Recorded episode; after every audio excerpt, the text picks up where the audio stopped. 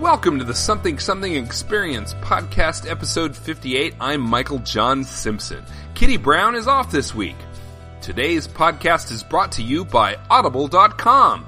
Get a free audiobook download and 30-day free trial at audibletrial.com slash something2xp. There are over 180,000 titles to choose from for your iPhone, Android, Kindle, or MP3 player. If you sign up for the free trial using the URL audibletrial.com slash something2xp, it won't cost you anything extra, and they'll give us a little something in return. Help us out, won't you?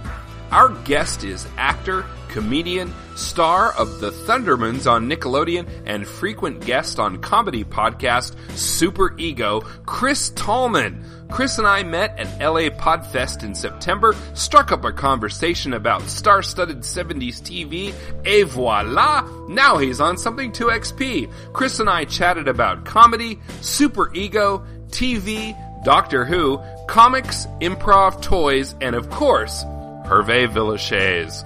Smiles, everyone, smiles. Here's episode 58 of the Something Something Experience. If you use one Just for one mic for everybody, everybody. Yeah, it's it's you know it's actually surprisingly this this mic is only fifty bucks, but surprisingly Mm-hmm. a blue snowball.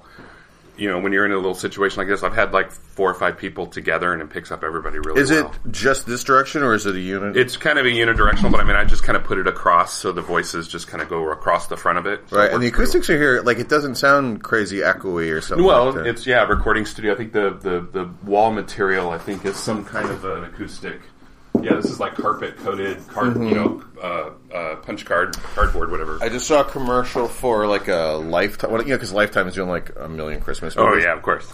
and the commercial was like it was just you know the romantic girl talking to the romantic boy, but you could tell like they used like a boom as opposed to Oh, yeah, yeah. because the room they were in. Like she was talking, and it sounded like they were in like a giant chamber. And I was like, oh, oh, that's not good. all you're doing is listening to like, oh yeah, that's a big ballroom. Yeah, yeah, exactly. That's all that is. I'm not listening to what you're saying. to. There's a podcast I listen to. Um, I- so you record onto an iPad. yeah, I got an iPad and I've got a little uh, a little um, uh, adapter here that, Uh-huh. that I bought. It was like an adapter kit.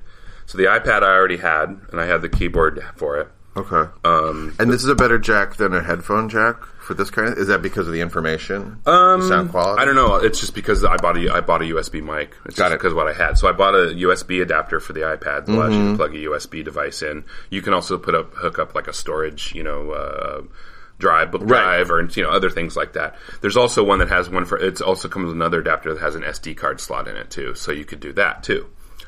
This this kit is thirty bucks. That's great. And I think they make the newer with the newer iPads with the newer interface, the, the Lightning inter- or whatever the, the, the- Mm-hmm. Yeah. that other one. They make them. They make kits for that t- interface too. I think the next level is going to be there's going to be like a Wi-Fi broadcaster. oh sure, here. exactly, That's exactly. going to be the so like a crazy- little battery operator, you plug it into the wall and it just broadcasts or, or Wi-Fi or Bluetooth right into the thing. Yeah. because you can do Bluetooth microphones too. And then this program I have is called Boss Jock Studios, ten dollars on the Apple Store, Mm-hmm. and it's specifically for podcasting.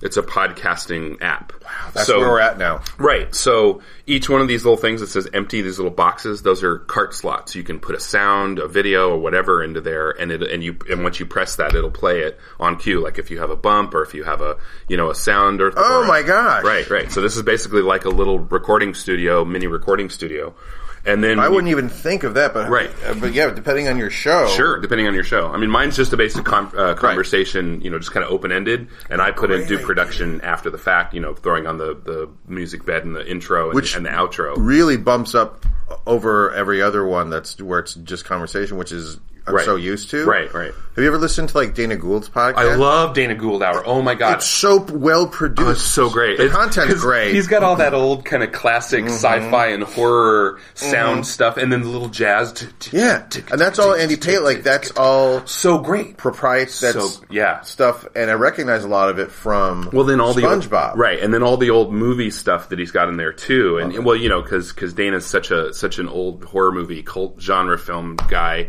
I mean, the it. guy guy was best friends with uh, My- Myra Lermy for Christ's Yeah, sake. yeah, I mean, yeah, you know, yeah, yeah. I mean that Dana Gould has been a hero of mine for a very long time since his like stand up San Yeah. Francisco days and Boston and all that. Are you from Um, San Francisco? No, no, no. I'm I'm from Colorado. Okay. Uh, um, but I was one of those 20 something guys obsessively watching Comedy Central in Yeah, the 90s, me sitting too. on the couch watching everybody do everything, just absorbed in stand what what Hardwick calls a comedy nerd. Yeah. And just obsessed with stand up through the comedy boom, watching everything I could on network TV because my parents didn't have cable.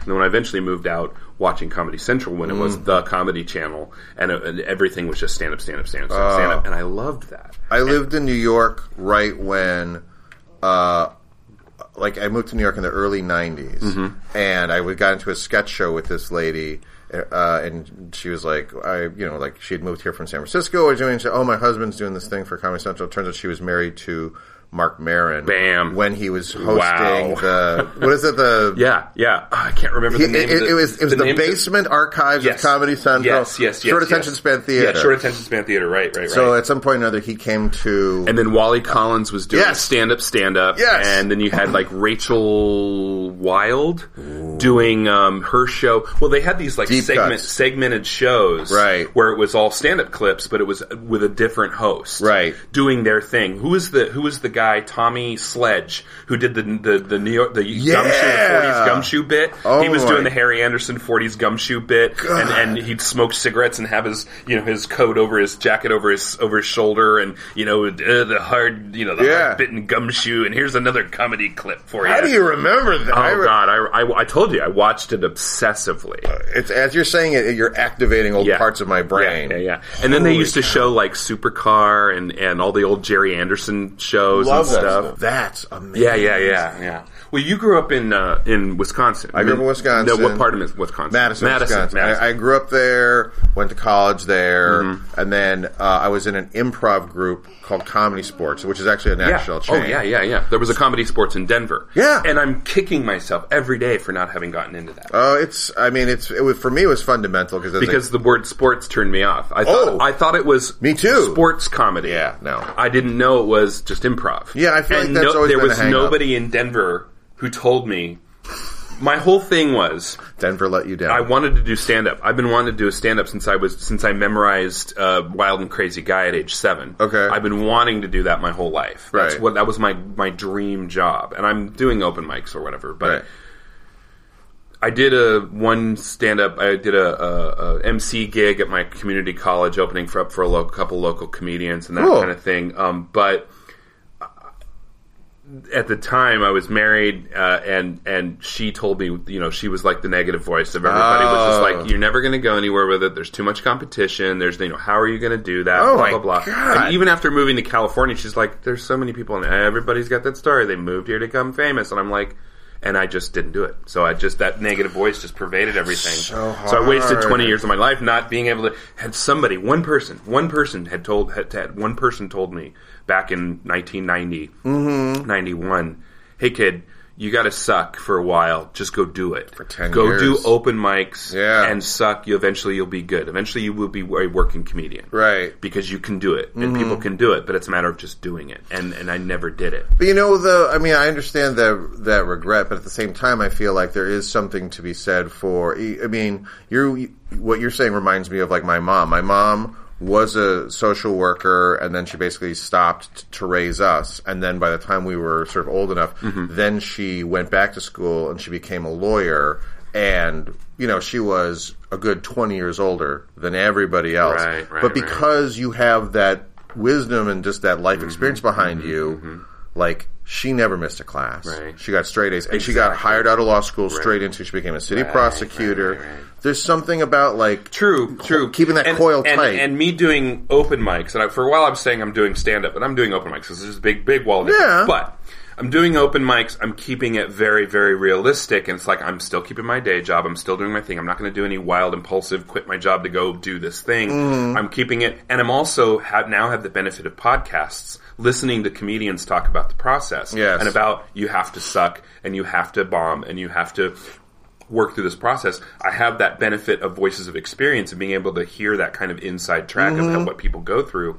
I can apply that ahead of the curve and not get discouraged and not feel down and not hate myself and not quit. So, I mean, lately I've been not doing it because of time constraints, Right. not because of oh, I'm afraid. I'm, it's not the wall of fear thing is gone. Right. So, yeah, no, I think tenacity is as important as talent. Well, you Mm-hmm. kind of realize the more once you start working and kind of feeling like, oh, okay, so I am now a part of whatever you want to call it, showbiz or just Sure, sure, comedy sure. or whatever. Once you start realizing is that talent has about is about twenty percent of the of Mm-hmm. and the rest is just keep on doing it. Oh my god! I, the show I work on right now. Um, this isn't a criticism. This is this is just a description of how it is right now. The show I work on right now, the way the casting works is the casting sees you know however many people for a role. Like, let's say I'm guessing a number completely at random. Let's say they see hundred people for a role. That might be high. That might be low. I don't know. Let's say they see hundred people for a role. Casting then picks like their top four or five favorites.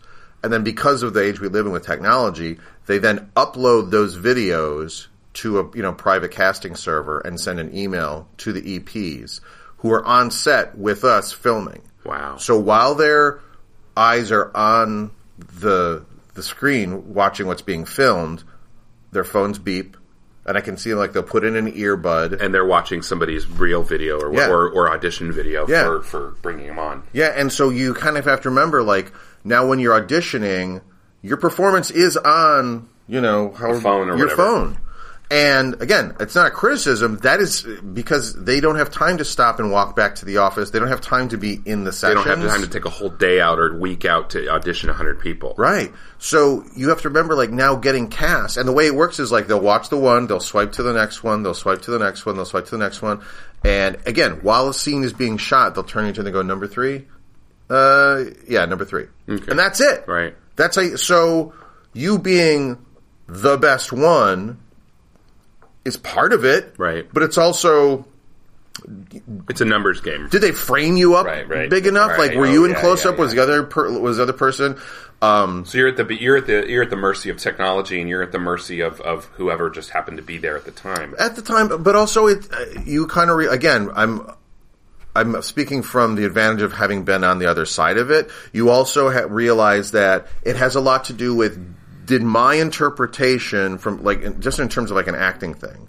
Did my guess as to what I think the character's like did that more or less line up with what they want? What they're looking for. Every once in a while, somebody goes completely opposite and it punches through, and they go, I never thought of it like that. That's great. Right. But most of the time, it's like, oh, I think he's kind of a big Ophi guy. This is the producer thinking. Mm-hmm. And so if I, looking kind of like a big Ophi guy, walk into the room, that's one right. thing checked You've, off you've the played box. a lot of bodyguards and a lot of you know Yeah, I like played heavies and cops, dumb brothers. Interestingly, I have a very weird repeating uh, kind of role where I am hurt on medical shows.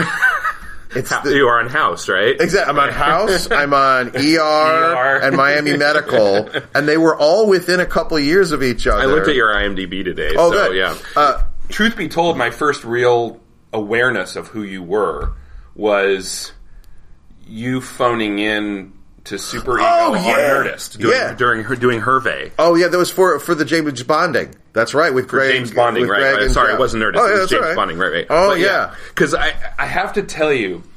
I, I, I've downloaded and purchased the entire Super Ego run because Oh, they're it's so it's good. masterful stuff. It's Yeah. so good. It's and it's it's so very different from other improv stuff that I've heard and improv sketch stuff that I've heard. There's something so very unique about it. Well, that's There- another one where again the editing, the the, the post, Oh, yeah, yeah, yeah. plays such an important part. Oh, sure, of it. sure, sure. Because like when we're recording this, Oh, I'm sure you guys record like two hours of stuff and whittle it down to a five minute sketch. I think it. Ver- I think now that they've been doing it for a while, I That's think probably they now, they now I expedited think they have an in- an internal thing. I don't know this as well as obviously they would. Right. I think it's something along the lines of if after ten minutes something just isn't clicking, they move on to the next thing. Well, they'll, I think they'll make a decision. They'll either say, "Is there a way we can repurpose this? Are we going off tangent, or should we just abandon?" Ah. Gotcha. Because there have been a couple things we've recorded that just never made it on. Oh, I'm sure. I'm sure. Um, but yeah, I mean, they will. And then for ones that are big sketches, they will record I would. I mean, Matt and Mark are the ones who do the editing. Yeah, yeah.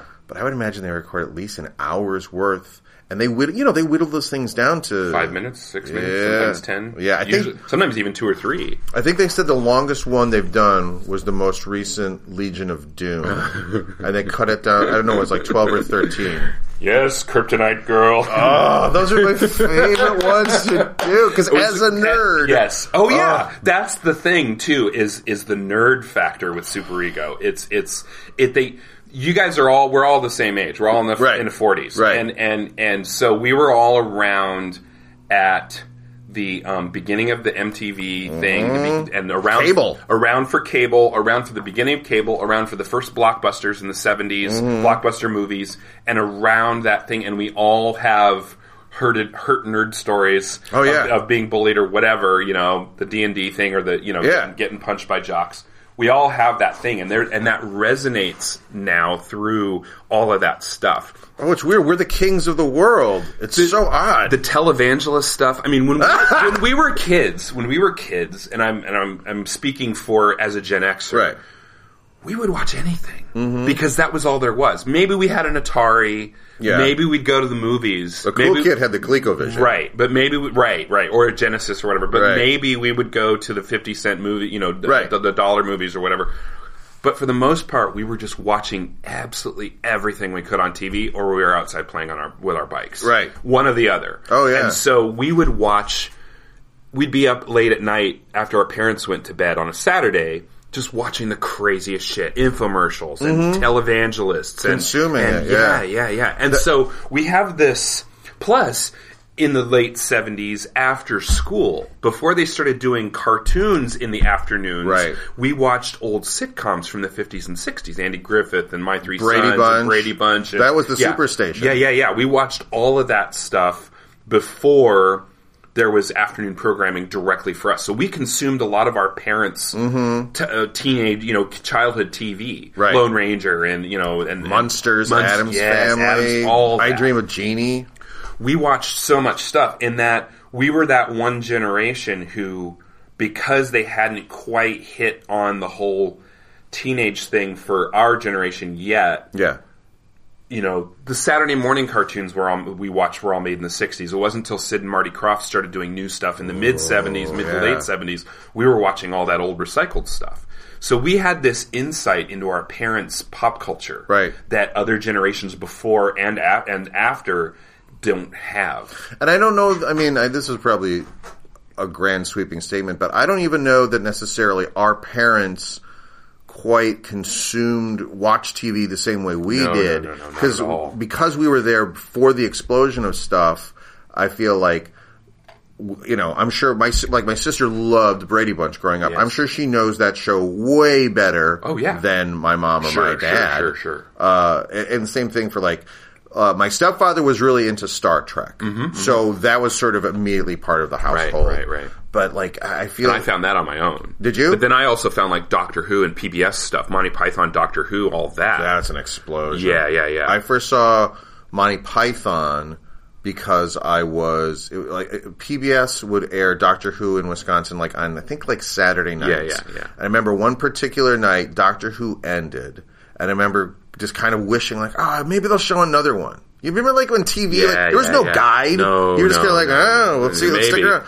And then this particular night they aired Monty Remember, Python. remember TBA on the, on the section Oh, of the yeah. TV guide? You know, Oh, to be yeah. announced. We don't know what's going to be playing. There'll be something there. So, I mean, hopefully, Yeah, hopefully, it won't yeah. just or be- it'll be Yeah, sign off. Uh, I remember the first time seeing Monty Python and going, "Holy cow! What is this? Because it was obviously super absurd, and I think the the one episode like there was like a naked lady running through. Yes, yes, yes, I yes. remember just being like, Probably the Scott of the Antarctic episode, Something like that. Yeah, yeah. Car- it's Carol, Carol, uh, Carol Cleveland. "Oh, loved her." Yeah. I remember just seeing them going like, "There's a naked lady," and checking like I remember turning the channel and going like, This is PBS. This is PBS. Oh, This you is- can see nudity on PBS. We watched I Claudius. We watched. oh, I Yeah. didn't do any of that. Oh, I Claudius, man! Oh, I love I, Claudius, but I didn't watch it as a kid. Yeah, yeah, yeah. Derek Jacobi and, and but then but there were naked ladies in it all over because the orgy scenes they actually showed naked Oh, people. that- because it was British TV. I Claudius. If you haven't watched I Claudius, you gotta watch watched I Claudius. Oh, yeah. it's so good. So good. He's amazing. Helen Mirren and and just oh so Isn't- many and Brian Blessed is in Brian it? Blessed. Oh yeah, yeah. Yeah, if you like, uh, All those great British. isn't Patrick Stewart in there too? I think so. Yeah, yeah, I mean, it's think- Murderers Row. yeah. I think Oh. everybody was in there. so good. Uh, yeah, I feel like that part of growing up, and that sort of made me go, oh, because I liked Saturday Night Live. I, my parents like, Oh, I was obsessed. but but finding out there was another comedy thing besides Saturday Night Live, and I feel like Monty Python's humor was again shot on film. Uh, Or that, that dual thing of in Yes. video in the studio and film out because they, could- they didn't have a video camera they could take with them remotely until the eighties. Yeah, and and a smaller troupe, and also Right. Mm-hmm, just the type of the humor, the absurd, the non sequiturs, and just hard cuts, and then sometimes when sketches would connect to each Right, the other. links and the Terry Gilliam kind of sewing a, a, a- a silver Oh, the thread, cartoons. th- silver thread through everything to link sketches. Oh. and that's the thing about Monty Python; they nev- they rarely ended anything. Uh, Usually, it was just stream of consciousness, which Mm-hmm. just float to the next thing. Have you watched the new Mister Show at all? I haven't the the the with Bob and David. Yeah. that's on my. As soon as we're done with Jessica Jones, that's the next thing. I'm Oh, have watching. you finished Jessica Jones? I'm uh, the episode eleven, so twelve. We got Oh. two episodes left. now you're in the roller coaster. Right, right, right, right. Yeah, a friend of mine said to me, that show's blowing my mind. he's speaking of English, Oh, David yeah, David Tennant. Tennant is outstanding. Holy cat! outstanding. Great actor, did great you part. See, um, did you see Broadchurch? Yes, Oh, outstanding. And then he was in the the American American, Canadian one. too. Yeah, Yeah. unbelievable. and Nick Nolte. Yeah. Yeah, Let's- David said it. What are you doing? Touching those boys. oh my god. I got a sandwich in my pocket. I watch him do anything. He should be the next Doctor Who. that would be awesome. It would last three episodes, but those three episodes. See, I hope Capaldi does ten years. I hope he beats Tom Baker's record. 'cause I I, like think him. he's amazing. Apparently, it's not doing well. Uh, well, it's because all the teenage girls stopped watching.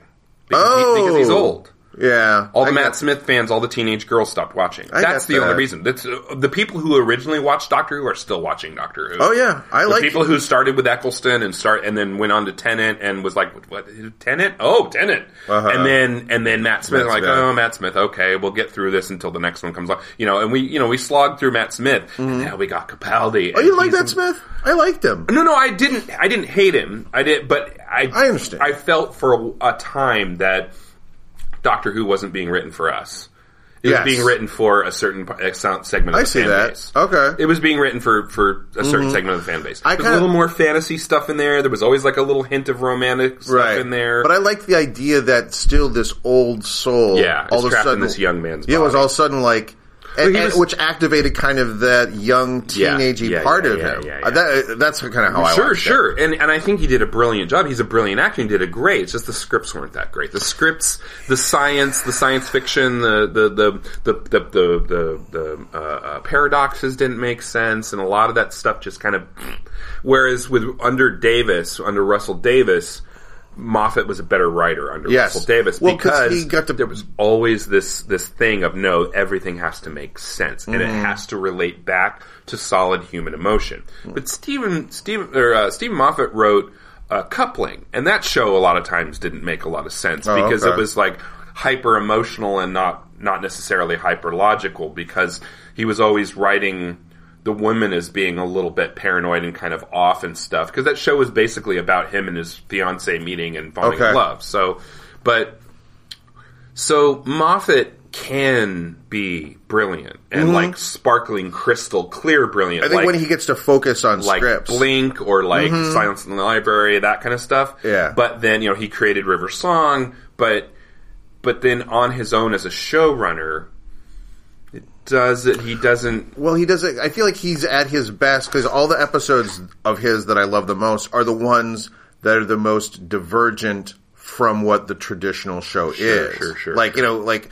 like Blink Like that came That's out, all about Sally Sparrow. Yeah, and that came out of the fact that they had to, their shooting schedule. They have to shoot episodes simultaneously, and so they're in the writers' room going, "Okay, so we need to do an episode of Doctor Who that doesn't feature Doctor Who." And given that completely technical problem, his brain comes up with this, comes up with weeping, all this stuff. outstanding. Yeah. and it's just it's one of the best Doctor Who monsters. It's one of the best one-off characters, Sally Sparrow, Oh. Mm-hmm. and, and it's it's one of the best narratives. It makes sense. And Doctor Who's great and in that it's- episode when he pops in. Yes, and it's such a great.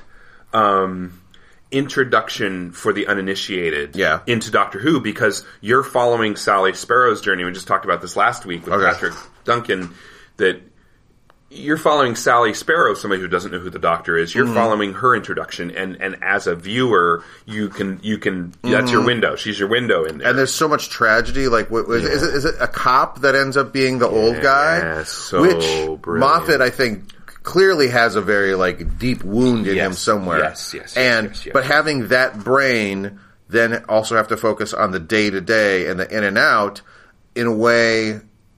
I don't m- mean to, to be so critical, but like it, it kind of waters it down Mm-hmm, a little bit. you know what I mean? And so because that brain is on everything, I feel like the show suffers. And then his episodes, I think, also suffer because he wasn't able to kind of sit and stare at a, to a corner and go, well, what if the doctor was a woman or whatever? right his well he's ideas doing would be. right he's doing he's being a bit there's a certain thing about moffat he's a lifelong doctor who fan and there's- Yes. he's a little fanboy in his writing sometimes Sure. and it gets a little crazy but i thought the 50th anniversary episode was really fun Oh my God, the war And doctor? especially yeah and Yeah. especially at the end with all the doctors and tom Oh. baker oh my god i wept i Oh. screamed at my tv and i wept when i saw tom baker So on exciting. so unbelievable For me, the most exciting moment was that close up of Capaldi's eyes because it was just like, oh, he's there, He's there. He's there. He's oh there. my god! And those eyes that could pop, that could open bottles. You know, they're- oh, so great. Uh, I want them to do one of those where they flash in the th- next three doctors, and Mm-hmm. I, but I want them to like I don't know. I think we'll make this one a lady, we'll make this one Sure. an alien, Sure. and just let the next people figure it out. Have you watched the finale for this season yet? I have not. Okay, I won't say anything. but oh, it's now so I'm good. It's so excited. good. It's so good. He's gr- I, Capaldi's great. well, well, Capaldi's great, and I think with Capaldi, Moffat's writing has gotten better Mm. because he's no longer writing to that particular segment of the fan base. He's not trying to keep the, the, the teenage girls on board. And I Yeah. love the fact that teenage girls are part of sci fi fandom and, and they're an established part of everything now in all fandoms. Mm. yeah. I love that that that now sci-fi and and fandom is for everybody, and I Yeah. like that aspect of it. But for a while, Doctor Who was kind of catering to that a bit, and I think now that we have a more avuncular Doctor, Right. that it's it's it's going more toward what the show was originally. Why about. do you think I'm just and I'm I'm gonna assert something you may not agree with. Why do you think it's not clicking between him and Clara? Because I when I watch that show, I go, I like her, I like him, but I don't feel You like don't buy they- the chemistry? I don't think they have a relationship. I think she had a relationship with the Matt Smith doctor Very briefly, yes. and they've tried because they had a chemistry, Mm-hmm, and now he's the new one, so well she's because kind of her around, character was in love with the Doctor, right? And then the very first thing he Capaldi, you know, twelve says in the first episode is, "I'm not your boyfriend." Right, Is that your boyfriend on the phone? I'm not your boyfriend. right, right, right. But see me. See who I. Because Clara was going through everything that all the teenage fangirls were going through. She Got was the it. window for them. And it was like, oh God, here's this old guy now. What Mm-hmm. do I do with him? Here was this young, crazy, weird alien big chin guy that I was had a, you know, dum for. Right. What do I do with this old guy? Yeah, because I clearly don't. I can't love then oh that guy. over that first season Mm-hmm. where there was a lot of well, there's Danny Pink. Right. There was the Danny Pink thing, but then there was the whole thing of Clara struggling about whether she wanted to stay with the doctor or not, whether she w- could stand the death or, or not, and how can you live with yourself and all this stuff. But then by the end, she made a choice and decided, yes, I'm going to continue traveling with you because it's the most glorious thing I've ever Mm-hmm. experienced. And this season, I think it's similar to Tennant and um, Donna Noble, you know, Ten and Donna Noble, Right. where they're just friends. Got it. And there's a friendship there. Yeah. And, and Clara got to the point where she's actually thinking like the doctor. That's kind of what it feels. It feels Yeah. like she's becoming. She's him, becoming or him. her version. Of her him. version, a human version of him, and able to think her way around situations, circumvent uh, uh, adversities, Right. the way the doctor does to think outside the box and go around the back way to, to solve a solution Mm-hmm. instead of trying to confront something head on and she's able to logic her way around things because she's hung out with the doctor enough to do that and i think that's a good arc for a character It's interesting, and like there's that the moment in when they're trapped underwater, the bit where she hands him the cards and he has to kind of rifle through. Oh, that's right. I yeah have yeah to, I yeah have yeah To take feelings. see Mm-hmm. she's she's yeah yeah exactly they're friends and she's now helping him because what the Eleven's last message to her on the phone was help him. He needs you. Help him. Okay. He's n- he's this new person. He he's lost his humanity because I'm him. I know that I've lost my humanity. I've been stuck on Trenzalore for 600 years. Right. And I've lost my touch with humanity. Help him be more human. Help him be a better a better man. And then, you know all those things. Am I a good man? Am I this? Am I that? Right. and all this time, jo- you know, writing on, on a chalkboard, and, and it's and Capaldi spends is so good at embodying every previous Doctor all in one person. That's what I like because to me, I watch him and I go, "Oh, okay, this is a little bit of the- the first one. There's a little bit of uh, Patrick Troughton. You bet, I you get, bet. I get a lot of Patrick Troughton, a lot of John Pertwee. Sure, I love the new John- red coat, the red velvet Oh coat, my god. and um, oh, pardon me. Yes. Beautiful. the um yeah well i mean matt smith was channeling too because when matt Mm-hmm. smith was not familiar with doctor who but when he was preparing for the role he watched a lot of two he watched a lot of trouton Yeah. and so he you know had the old man outfit bow tie and and the you know the the Mm-hmm. But it was very fitted. Right, it, fitted, very, but, but he like- didn't have the big, big outfit, but the big, you know, hobo clothes or whatever. the- he wasn't galactic hobo, Mm-hmm. Right. But he was talking to himself, muttering to himself like two would The all quickness. the time. The quickness, the- Yeah. The, the you could see the the brain firing way faster than than the body or the mouth can convey. Anything. Right, right, right. And he did a good job at that. Yeah, I like. I think Capaldi has like a nice edge to him. Um, I like. I think my biggest issue with the Clara thing is I still kind of watch and go, but why is she there? Because Mm-hmm, I'm like, if she doesn't love, not l- romantic love, but if she doesn't love him, But I think she does. I think They're they co- do. she's I come think they into do it. love each other on a very s- close friendship level. I Mm-hmm. think the Doctor, throughout this series, has allowed himself to love Clara as you I think know, that's as a friend. That's the biggest change I think of this whole since 2005 yes, is that yes. before, like with Tom Baker, I'm like, he loved Sarah Jane. Mm, very and and much. Pertwee loved, uh, what was Joe? Joe. But that was the anomaly. Right. Like when, Right, when, right, when, right. when John Pertwee said goodbye to Joe, like you're like, oh my god, he loves her. Yeah, when she it was yeah a, it was when a she leaves revelation to, to go with the Yeah. Mm-hmm. the the, the uh, uh, activist guy, she stays behind in, in Wales Right. to be with the activist guy. Yeah, I think- you know you know she showed up on Sarah Jane Adventures. I did not know Yeah, that. the, there's an episode with um, Joe Grant. It's uh, and it's uh, um, Katie Manning playing Joe Grant. Okay. um, and um, she was a galley last year too, and. Um, she so there was an episode with her in there. My fav- one of my other favorites was um, Chibnall's uh, episode "School Reunion" with Ten, where Sarah Jane shows Yeah. up, and they have that conversation about what happens to a companion when the Yeah. doctor leaves them behind. Russell Davis was so good at making bringing real human emotion and real human issues and real human drama to Doctor Who. It wasn't just sci-fi boom pow. It was wow, there's human beings and there's collateral damage, emotional damage and emotional scars and and we hear those conversations. Now. Yeah. We hear those the people talk about those things now. Well, I think that's for me again as a little kid watching it. Like that was something that always kind of was way in the background was just the damage Mm-hmm. of being with him that never really got addressed. And now in the new show, it seems like that's very much on everybody's very much. mind. Well, the world's changed too, and I think I think um, also I think the fact that that that fandom has expanded well into the fem- female half of the population. That there is a more emotional component to fandom, and whereas before it was a lot more science and technical. The really in the, in the classic series of Who, really the only uh, the only emotions the Doctor ever showed was compassion or anger. Right. Mm-hmm. And compassion is a form of love, definitely, but it's more high. It's more of a bird's eye, oh, you know, higher concept love of I'm doing this to save people, to save to save people, and give them the right to survive and yeah, to live. because his thing was always kind of like, "I love you, dumb humans." Right. I love you guys. Right. And and Mm-hmm. um, in the TV movie, the doctor says The Fox one. Yeah, the doctor Oh. says I'm half human, and I'm ha- you know I am half human, and and that was never said before. and I don't think we'll ever be said again. You- It, it could Are they- Be, are they- It could are they Be, ado- it could are they- Oh. be. It could be. There's. I'm not going to say anything else. But I can't I'm giving you wait. something to look I forward can't to. wait. Oh, it's gonna be a good Christmas. oh my god! You know, it's, uh, kind of tying in other things we were talking about and things we talked about at Podfest. And by the Hmm. way, hanging out and talking to you for 20 minutes after after the Super Ego Right. show was one of the highlights of my weekend. Oh, good. Just hanging Thank out you. and, and and shooting the shit about Fantasy Island and everything. I, I have to go back back to what I, some stuff I was going to say earlier, Sure. just now, but. My, my first real exposure to you, like I said, was, Oh, yeah. was through Sorry. Super Ego and and um, the the James Bonding thing and all that. Um, and now having gone back and realized, oh yeah, I've seen you in other things, just didn't know you were you, Mm-hmm. Right.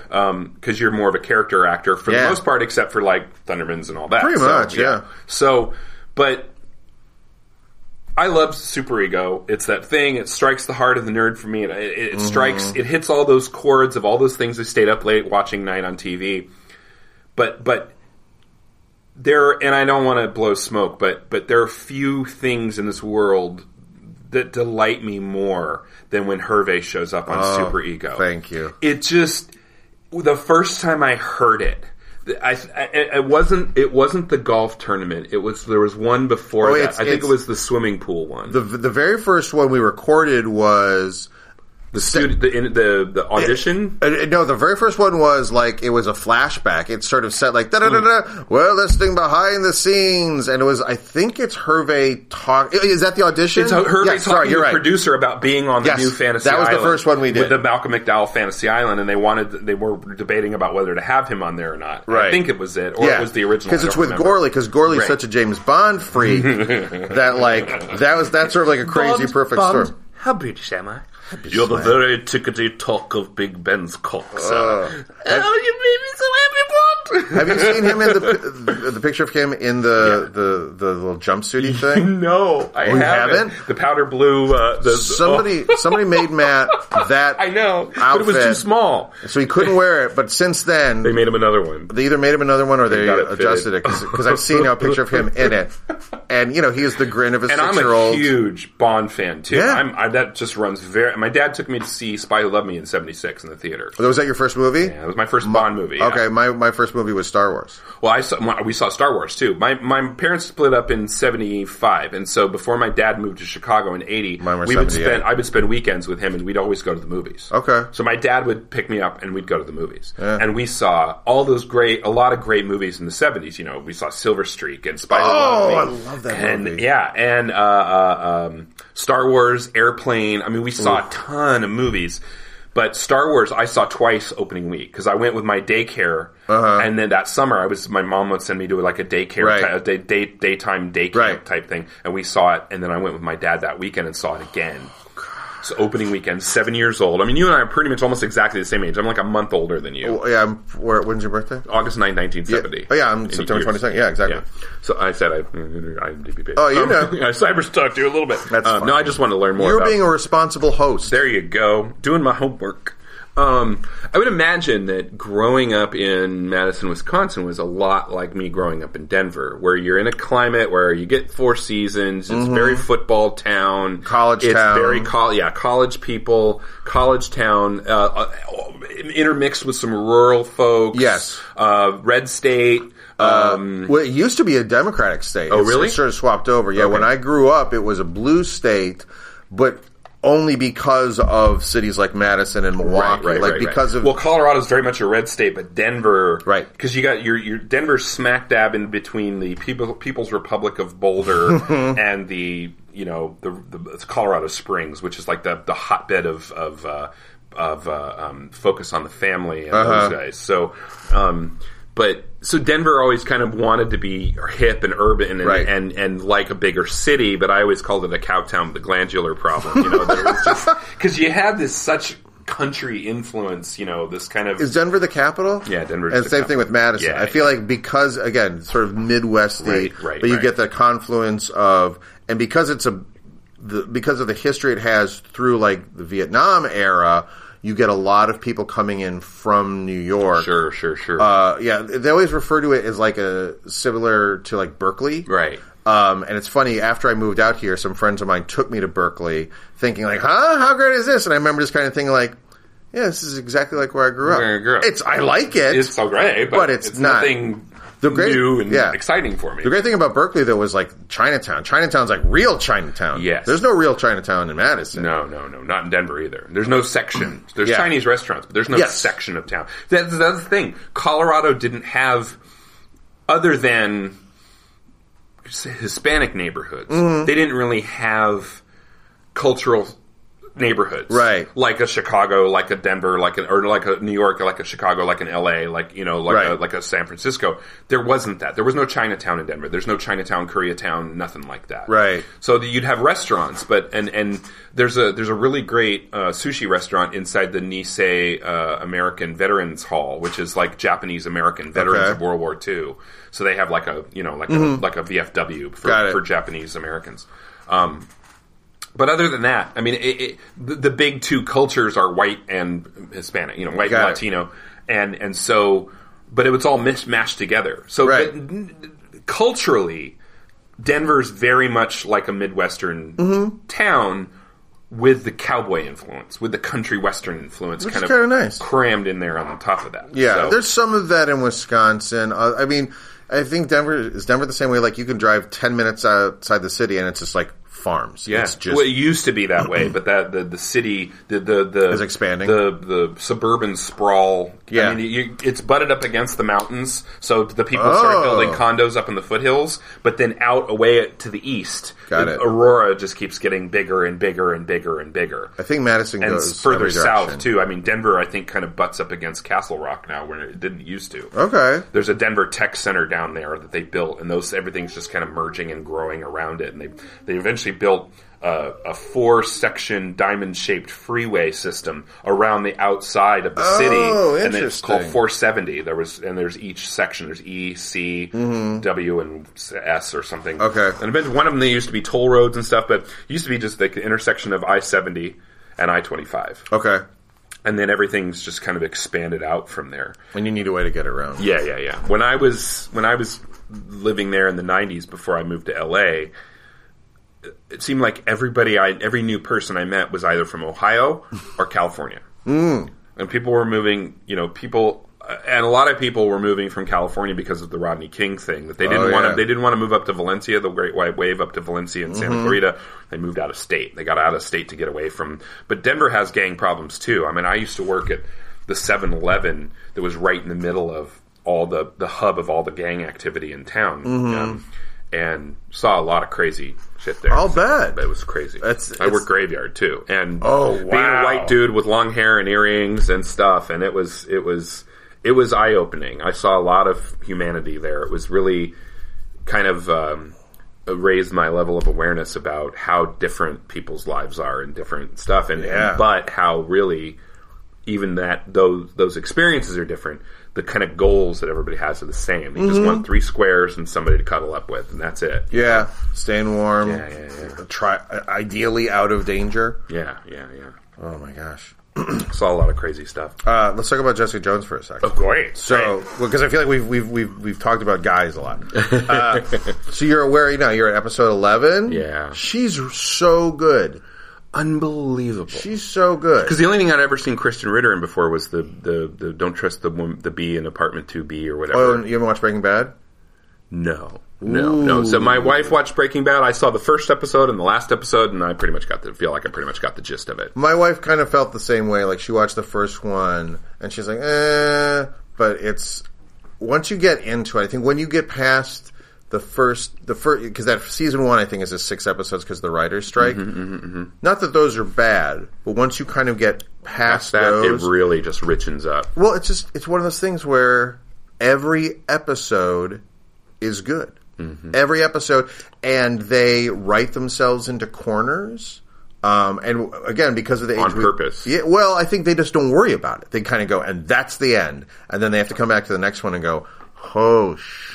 It's kind of like the first three seasons of Walking Dead. It's like it's like okay, what we we've we've solved the problem that happened at the la- end of the last episode. We've everybody's f- infighting. Somebody does something really really stupid, and zombies come in, and then oh cliffhanger till what do we have a problem we have to get out of before next week, and that Yeah. was every single episode of Walking Dead. I like it a lot more now. yeah. I like it a lot more. I feel like the first few seasons of that kind of got. I checked out repetitive. because I, Oh, got did you? I got to the point I like We're at. Do you remember? early part of season four I think maybe the end of season three because Is that in the prison? Yeah, where they just were leaving the prison. The the governor, the end of the governor, I saw pretty Got much, it. and then after that, I was, and they did, were getting to terminus, Right. and then I'm like, "Ah, I'm out. I, I just don't see that show ending well at all. Well, I don't. I think to me that that whole show is it's both serialized as well as its characters. Like it has everything now to do with like, do you like these five core people? And then uh, sooner or later, one of those five is gone, and you're like, oh god, I, I don't know. How So I they feel either about bring in this. another core character or they're one less or whatever. Yeah, So- and they've done pretty good now at f- figuring ways to kind of like bringing in new people. Like they go to the prison, they pick Mm-hmm. Yeah, up yeah, some yeah. people, that kind of thing.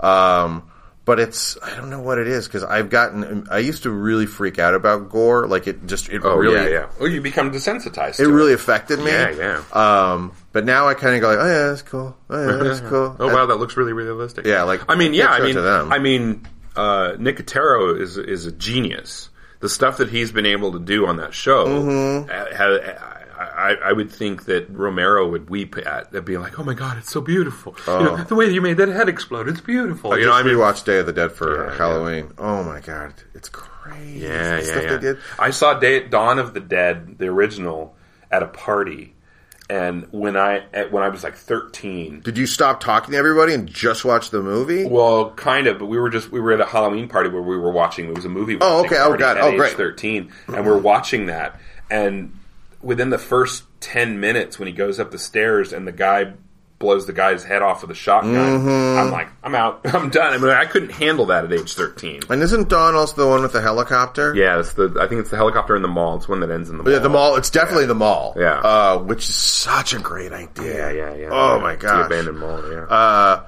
Jessica Jones. I really like her. I really like uh, the friend Patsy. I Mm-hmm. love that they've kind of said, "Well, what if her buddy isn't just a new character? Right. What if her buddy is Hellcat? right. Love it. Yeah. Love it. Luke Cage is great. Oh yeah, Luke. I mean, everybody in that, and I know I have very little experience with Marvel comics. 'cause I was a Oh, really? DC guy growing up. Why were you so? Uh, uh, let me take this opportunity to ask because I loved just comics. Mm-hmm. I never thought of myself as DC or one or the other. Well, I like I loved Batman and I loved Spider Man, but I never like got into one. Right. What What is it about the company? Thing? Well, it was it was Super Friends. It was the fact of it was exposure. It was TV exposure. Yeah. I was primarily always primarily a TV watcher. Got it. More than anything, I didn't. I I don't have much of an attention span for reading because one word uh, I'll be reading a sentence and one word will hit my brain and send me off the, in a brain tangent. Oh, interesting. And I'll have to read the same sentence over. f- You know,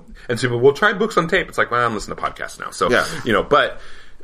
so I was primarily a TV watcher. Secondary was movies, and Mm-hmm. the third I would I was collecting some comics later. But most of what I got was what I got off the TV. So I Yeah. saw Spider Man on TV, A little but there bit. wasn't an X Man. Well, there was the '60s Yeah. Spider Man TV show, and I watched that. There was the '60s Fantastic Four, and I watched a little of that. Mm. But it was mostly Super Friends and Batman, Batman the '60s TV Batman, Oh, the- and the Adam Westburt work, Yeah. and loved it. Still love it. Yeah. Thinks it's one, still think it's one of the, oh, you know, they're doing an animated series and they're going to have Adam West and Burt Ward. They're going to do a 60s style Really? Batman animated series that's in the style of the 60s TV Oh, show, my of God. the Dozier TV show, and they're going to have Adam West and Burt Ward do the voices. those dolls, those Aiden Yes. from uh, what is The it, Miko Figure- dolls? They're figures toy company, I think, isn't it? I love those. the things. ones with the gloves and Yeah. things and the capes and the outfit that you could take. I had a Spider Man one. I had the Batman one. I had Spider Man, Batman. Remember the really tall Steve Austin doll, the Yep. nine inch? I had one of those. I had that. I had a big Godzilla. I had a couple of um, Shogun Warriors that were like uh, anime, like Those Japanese. things are the best. Yeah, with the arms that would fire off and stuff.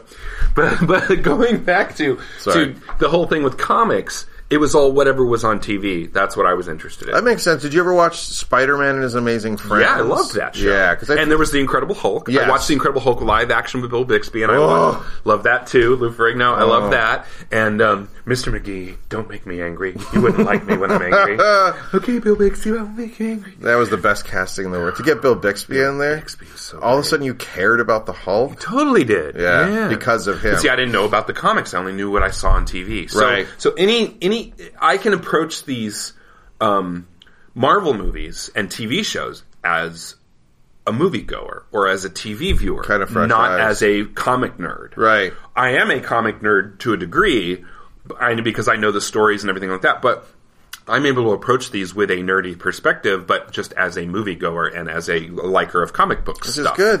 Which I don't. So I don't. I don't. I don't have the the conflict in me about the. Is this true to the comic? Did Is they get this the true- costume right? Mm-hmm. Right. I don't care about that stuff Uh, I- because it's not my wheelhouse. It's not that it, it doesn't matter. I'm so it matters to some people. It Right. just doesn't. It doesn't make a difference to me. I feel like Marvel's done a really great job of kind of like they, they're focusing on the character. They're like, if we get the essence of the character That's right, what Marvel Comics always did. Yeah. It was always allegory for real human drama, real human important issues, eh, diversity, drama. I mean, X Men is a study in Sure. diversity awareness. I mean, it, every walk of life is Yeah. represented there. and and th- people who are special gifts but hated. Yes. Like that to me, like that was the thing. And then so then when X Men really become popular in sort of like the eighties and then into the nineties, it without because we loved them so much, it weirdly took something away from Oh, them. yeah. Because Yeah. the whole point was everybody thinks we're monsters. Mm-hmm. And then because it's so popular, you get this team and then, you know, uh, uh, New Mutants and X and, Force. and even back in the in the seventies, the Hulk did that on the TV show you, because, like you said, you cared about the Hulk. Yeah. you knew that he couldn't control himself Right. as this monster. Right. but here's this man trying to, you know, forever haunted by the fact that because of he, his wife is dead because of his Right. this thing that he became. Yeah, well, particularly with that TV show, I the thing that always struck me is every time he woke up, he's like, "Oh god, what did I just do?" Yeah, what the hell did I do? Like waking up Yeah. for that guy Yeah. and probably some people in life is Yeah. a nightmare. Nightmare, nightmare. Well, yeah, and then so the Saturday morning stuff. I watched the Lou Scheimer Batman and Robin. Oh, love that filmation. it- the, the filmation stuff. So I watched Batman and Robin. I also watched the um, '60s uh, DC uh, superheroes. You Mm-hmm. know the Ted Knight stuff with Ted Knight's voice and Super Friends, and so so I was much more exposed to DC comics. Yeah. and Batman was always the one that spoke to me the most. Yeah, and it- it's true. Mostly due through exposure because Yeah. you got the Batman TV shows, you got Batman cartoons, blah blah and blah. you saw many more of those characters Yeah, yeah, and because yeah, of yeah, yeah. Super Friends, you like sort of like now with the Avengers, like, "Oh, that's my team." Yes. That's why uh, Yes. we still have people go like, "Aquaman's awesome." Because of like because of that show. Right, because of that show, right? Oh my Right, God. right, right. My kids are getting now into Teen Titans Go. I love Teen Titans. And It's- Teen Titans Go, it's so funny. It's such a So- good show. It's so well written. when I started reading comics, my two things were X Men and New Teen Titans. Mm-hmm, and then when they had that crossover book, I felt like I was the king. Do you remember that book? I don't I didn't see it, it was, but I, Mm-hmm. I it was it was written by Chris Claremont, who wrote X Men, but Walt Simonson did the art, who's Mm-hmm. just a great artist. And then the villain, so it's X Men and Teen Titans teaming up to take down Darkseid and Dark Phoenix Nice. together, and then um, uh, Deathstroke is sort of like their minion, Right. And you know, it's like if you like any of those characters, you're like, ah yeah. oh, it's Oh, yeah, heaven. anytime there was a Marvel U- Marvel DC team up kind of crossover thing, that was really always big news. watching- now my my stepbrother was into um into X Men a lot, Uh-huh. so I have a copy of God Loves Man Kills. oh, so good. Yeah. But that was pretty much it until the movies. And Right. I mean, I kind of knew occasionally the X Men would show up on Spider Man and Sure. his Amazing Friends or whatever. And then later there was an X Men TV series and a Wolverine, you know, cartoon series and all that. Right. But so, like again, it was all about what I could see on TV. That's where where where I got the interest for for that stuff from. and what an age we live in now, like where all these things we love are on Yeah. the internet bunch and of they're on movies, TV. Uh. internet, and yeah, yeah, everywhere. But Jessica Jones is just so the thing that I absolutely love about that show is both Jessica and I mean it passes passes the Bechdel Wallace test. It's it's it's What's that? I don't know. uh, what that the is. Bechdel Wallace test. Bechdel uh, was a, a feminist writer um, whose partner was last name Wallace, Okay. and they came upon this thing from a comic book she did. She had this this kind of like comic like a like a daily kind of average Oh, okay. life comic comic strip on the internet or whatever about uh, you know how it is to be a lesbian in the modern world kind Okay. of thing and and they were sitting watching movies and it's like you know I, I they were talking about Bechdel Wallace and this and that but it's like this thing of are there is there more than one female character in the show or the movie okay. two do they have names Oh God, that's sad. Three, do they talk to each other? Uh huh. Four, do they talk to each other about anything other than the male lead? Ooh, interesting. And if not, they don't pass the They've- test. uh-huh. And a lot of things fail. Princess Leia was the only woman in the universe in Star Wars. I just saw that that Yeah, mix that is so supercut. holy. Yeah, the first, yeah, four, five, and six, there was a minute and five seconds of female voice other than Princess Leia. That's You got Amperu, you got the uh, the ion cannon controller, Right. And you got uh, Mon Mon, Mothma. Mothma. And that's about it. I like Mon Mothma. Love Mon Mothma. Many Bothans died to bring us this information. Oh my God. Hi, everyone. Michael with a special offer for you, the listeners of the Something Something Experience podcast. Audible is offering a free audiobook download with a 30 day free trial to give you the opportunity to check out their service. I personally recommend A Carlin Home Companion by Kelly Carlin. Truly the voice of a generation, George Carlin gave the world some of the most hysterical and iconic comedy routines of the last 50 years. He perfected the art of making audiences double over with laughter while simultaneously making people wake up to the realities and insanities of life in the 20th century. Few people glimpsed the inner life of this beloved comedian, but his only child, Kelly, was there to see it all. To download your free audiobook today, go to audibletrial.com slash something2xp. Again, that's audibletrial.com slash something2xp for your free audiobook. If you sign up using that URL, they'll give us a little something in return, and you'll be supporting an independent podcast just like that. Thanks for listening, and now back to the show. But yeah, so they don't pass the Back to Wallace test. But Jessica Jones, number one character, named Jessica Jones. Right. Number two, you got uh, uh, Patsy, and the two of them together, and, And the lawyer. the lawyer, and the lawyer's girlfriend, and the lawyer's ex-wife, and and and and and Right. and I love the fact that you know with the Simpson character, Right. and and and and the the uh, Kilgrave character and all this stuff, you have these women standing up and saying, you know, yeah, you raped me, you didn't, Mm-hmm. you know, you were, I did, this was all against my will. I'm not going to put up with this anymore. Um, Patsy's a badass and, and, you know, putting the Simpson guy in line and, and, and, and not, and saying, you're crazy, get the hell out. And, and s- women standing up for themselves and not being painted as crazy, Well- not being painted as insane. And all having had gone through some having gone horrific through things, horrific different shit. their own. yeah, yeah, yeah, yeah. Yeah.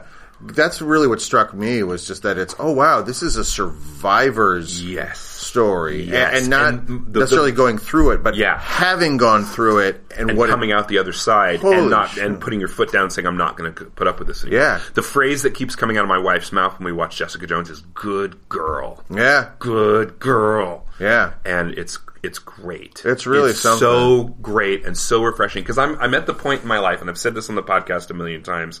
I'm so done with white dudes. Mm-hmm. I'm so done of seeing another Judd Apatow movie with with. Jonah Hill and and and and uh, Seth Rogen. Seth Rogen and and um, who's the uh, the skinny um, Jay Baruchel no the um, Jason Siegel no I like Jason Segel oh yeah I like all those I, guys yeah, yeah. It's just, but I'm just like, that's why I thought Trainwreck was so awesome because Oh, I gotta see here it. you got you got a female character misbehaving and redemption story for a female character, Mm-hmm. Yeah. instead of a male character. I like just from the preview, like the the bit with her on the phone with Vanessa Bayer, like called nine one one. I like as soon as I saw that little clip, I was like, oh, I'm calling the police. I'm It's in. So great. I'm so in. great. Yeah. And then you got Tina Fey and and uh, uh, Sisters. uh, sisters. I want to see that. Yeah. I got um. You got. I want to see more movies where Why not me? I was talking to a guy the other day about his script, and uh, welcome to LA. Um, but I was talking to the guy the other day, and, and I'm like, and he's like, yeah, I got this movie, and it's got these people, and it's got these guys, all these guys, and blah blah blah, and um, you know, and there's, and I'm being diverse. I got a couple gay guys in there, and they're, you know, it's this whole thing. The whole premise is, is you got a campfire at night, and you can see everything inside this radius of light, but you can't see anything on the outside. But then everybody on the outside can totally see in, and and I said, and then it's like this thriller Okay. and I'm like, it's like, and I got these couple gay guys, and they go off, and they're the first ones to get it because they go off the. And I'm like, when did you make the gay guy the hero? Yeah. Yeah. He's like, well, no, no, no." I'm like, yeah, I'm just saying, you know, you could make the gay guy the hero and make it make him not get killed for going off to, you know, mess around with his with, Right. with his buddy. Because in theory, you could make it that they're in love, and Right. it's just you could make it a thing and not call attention to it and just be like, this is just a thing. But they're the ones who wind up you thwarting the bad guy. You know? Yeah. I mean, I'm just saying. So, but I just tried to plant a little seed there. You know, Yeah. it's just like, y- y- you know, d- why is it that it's always a non-white guy, uh, uh, somebody who's not white and male, that has to be the one to get killed or the one to, you know, get Yeah. Well, I think a lot of times it's because we're the creators are writing from their own perspective, and a lot m- most of the time the creators are white dudes. Um, yeah, and it's weird. So we're in this time when. As creators, we're sort of obliged to try and go, well, let's try and reflect back all of humanity. But for the most part, a lot of the creators are from this one pocket of the world, Right, Mm-hmm. and the other cre- the creators who are from more diverse life have a hu- bigger responsibility on them. But I, I would imagine have all kinds of uh, like Herculean leaps to get past that I won't ever understand. Right, right, right. Uh, I was just reading a thing. They're you know talking about the guy. Uh, is it Ryan? Is his name Coogler? The guy who just directed Creed for him to do Black Panther Oh, okay. and they uh, are also talking to Marvel's also talking to uh, Alexi Alexander to do Captain Marvel, and somebody said, "Hey, this is on Twitter. Why don't you switch it? Why why don't you have Lexi Alexander do Black Panther and have this guy do Ms. Marvel to mix it up?" And Lexi Alexander responded, she's like, in any other circumstance, I would completely agree. But she said, but, and this is her speaking, I really feel like Black Panther needs uh, uh, a black person director. to create and authenticate Yes, that I world. totally. Yeah, yeah, yeah, yeah. and I I read that and I was like, huh. Yeah. Some people are going to take that as, n- I don't know, not PC, but I'm like, No, I- I it's totally interesting agree. to kind of lay down and go, no, this is a place where it yep, needs to yep, be yep, yep. genuine. Exactly. Which is- well, the other thing that I like about Jessica Jones is you see those characters having sex for pleasure and enjoying it. and Yeah. being allowed to And early on. early on, and also like there's the scene where um, Simpson and and uh, uh, Oh, yeah. they're in bed together. That's and he's it, like yeah. Mm-hmm. going down on her and stuff like that, and it's like, hey, wow, here you go, having a, s- a s- a- a thing that's you know, and it, it- in it a goes- Marvel thing. yeah, and it goes back to that whole thing of with the with the Ryan Reynolds movie where he's in, doing a movie where he's like you know pleasuring his wife, Uh-huh. and you know here's a p- woman he's married to, and the characters are married. They're, they're- he's pleasuring his wife, and they wanted to make it NC seventeen. He goes. Wait, you can show a woman being raped, and it's a PG thirteen movie, but you show a woman having pleasure, and it has to be NC seventeen because women enjoying sex is still taboo. Oh, yeah. you know, and Well, you know that that whole thing with Jessica and Luke Cage at the beginning comes out of that Alias book. Are you familiar with that? Mm-hmm. At the it starts. I don't know if it's in the. I think it's in the first book of Alias. She's super down. Runs into Luke, and in the comic book, they already kind of know each other. Right, it's right, not. right. It's not like their first meeting.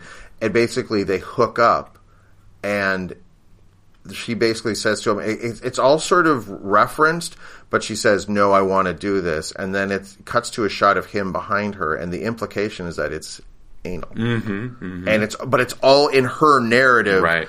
about, there's something about being hurt and like, like that. And I remember it was, I think it was one of the first ones that Marvel did. They have this Max brand where it's essentially their NC-7. Adult-brand, right, Yeah. adult-brand. And I remember reading that and going like, holy shit, they're fucking, they're going for it. And I Yeah. feel like the show, and I think that Marvel is is making a lot of bold choices and bold movements and and and, and putting putting directors where they need to be and putting stories where they, in the hands of the people they need to be in the And hands of, shifting genre. and shifting genre and and bringing more feminist dialogue to everything and I think it's so necessary and so important because little girls need heroes too you Oh, know That's all I think about. yeah yeah Oh, That's yeah all I think. I mean all about. this this whole thing of Target finally going okay here's Phasma Here's Mm. Phasma toys. We ordered Phasma toys. You know, it's like where's print? You know, you- they show letters. You know, letters to to mi- to people.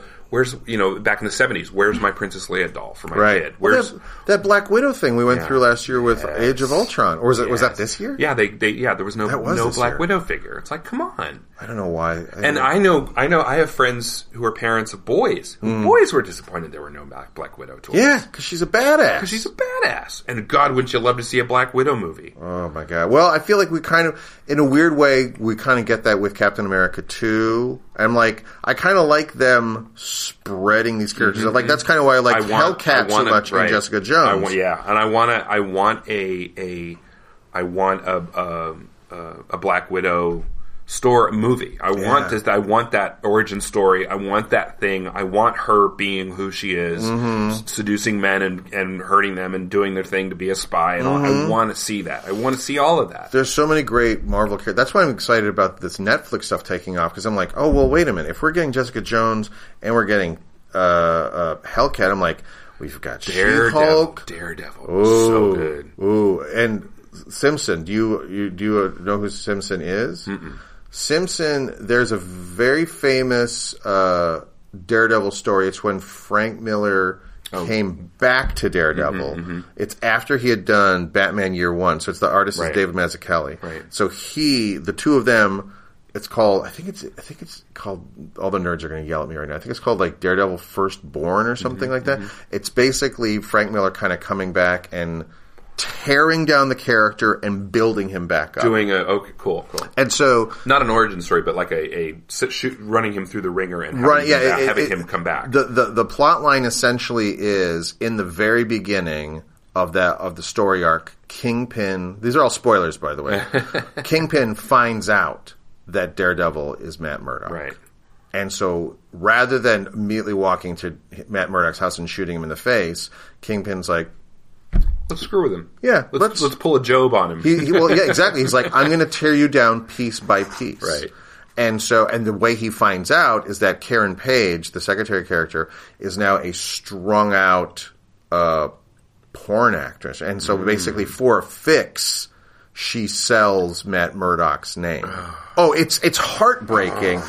And so, to help tear him Oh, I wonder down at if they're one going to point, explore that in se- season two. I bet you'll be three Okay. because because two is Punisher. Okay, So, so Daredevil versus Punisher. Uh, Yeah. So the, so to tear him down, they send Kingpin sends in this mercenary called Nuke, who basically is a Captain America recreation experiment, and he looks like Captain America. He's like a big blonde crew cut, Mm-hmm. Sure, sure. but he has an American flag tattooed Oh, on God. his face, and he. And the, th- the reason it's ac- this thing is from Jessica Jones is that he's like, give me a red, give me a blue. Oh, yeah. So Simpson Okay. is is becoming or maybe already is so he's somewhere in the world of nuke Wow. and so as soon as i saw that i was like oh god they're because setting he had up that this haircut, scenario. he does not look like a cop. I was like, this No, guy he looks, looks like an this guy looks like an actor, not a cop. He- No. I don't know any cops in the world that have two tone hair jobs. You know, hair he's dyes. steve rogers oh yeah, yeah. put like put that haircut next to uh, That's true, that's true. that's who he is he is a he's he's another soldier type guy. he's another ver- and like you see he's got a heart he's trying to do the right thing and then as soon as then he's those on those- drugs, yeah, yeah. so i th- so he's nuke There's so many complicated things with with Jessica Jones, and there's so many issues just woven into it, and it's such good writing and such Mm-hmm. rich storytelling. I would love that they m- kept to Simpson being an ass. Yeah. Like, because at first he kind of came in, I was like, oh no, they're going to make him like the boyfriend. Right, And- right, and right. I- the whole time I was like, I don't like that fucking No, guy. no, no. But So then she- he was lying. He, but all along, even before he was on the drugs again, he was lying to, to Mm-hmm. over the phone. He was sitting outside of Jessica's childhood home. Yeah. and he's lying to her. It's like I don't know where he is, Mom. And he could see he's looking at at Kilgrave. Yeah, because he wanted to take him down himself, and he, and which gets him obviously hor- hor- horribly hurt, gets his men killed. Like, oh, yeah, yeah, yeah. yeah. spoilers. yeah, yeah, yeah. Spoilers. Yeah, yeah, yeah. I shouldn't say that But, uh, after we talk about it. but- But the uh, uh, what was I gonna? Oh, another um, I really liked. Uh, yeah, I really liked Daredevil because I had no exposure to him whatsoever. I did not Oh, yeah. see the Affleck movie. Um, and so, and uh, everything that DC's putting out, I have no interest in seeing whatsoever. I do I- not care about Dawn of Justice one iota. I will watch a supercut of all the Wonder Woman scenes from that movie on the internet uh, six, three months after. Mm-hmm. You it won't go comes see out. it? No, Really? no, Why? Batfleck. Oh, you don't like him? Really? I see. I Can't do it. Can't do it. It He's- could have been anybody else. Could have been anybody else in that role. I and get just- it. No. I Can't. get it. I do not like Ben Affleck. Never have, never will. Ooh. One movie I ever liked him, two movies I ever liked him in. Uh-huh. 200 Cigarettes. never saw it. It's so great. Such a great movie. Okay. Big, huge ensemble cast. Right. A lot of comedians. Jay Moore, Janine Garofalo, Paul Rudd, Is it Jim Jarmusch? Courtney Love. I don't know. I don't. It might have been. I don't know. Okay. Um, Elvis Costello. Uh, Bill Murray's in it, isn't he? Mm. No. Okay, I'm Two hundred thinking- cigarettes. It's um. It's like a New Year's Eve. Christina Ricci. Um. Uh. I remember it, but uh, I bu- never bu- saw bu- bu- it. Mm-hmm. Martha. Plimpton? Yes. Martha Plimpton. And it's just this great kind of like ensemble cast. Seeing different scenes with Right. these characters all converging on New Year's Eve. Okay, that sounds Dave fun. Chappelle plays a cab Ah. driver. Before people, before the Chappelle show, before people really, I mean, Dazed and Confused, I think was already out at that time.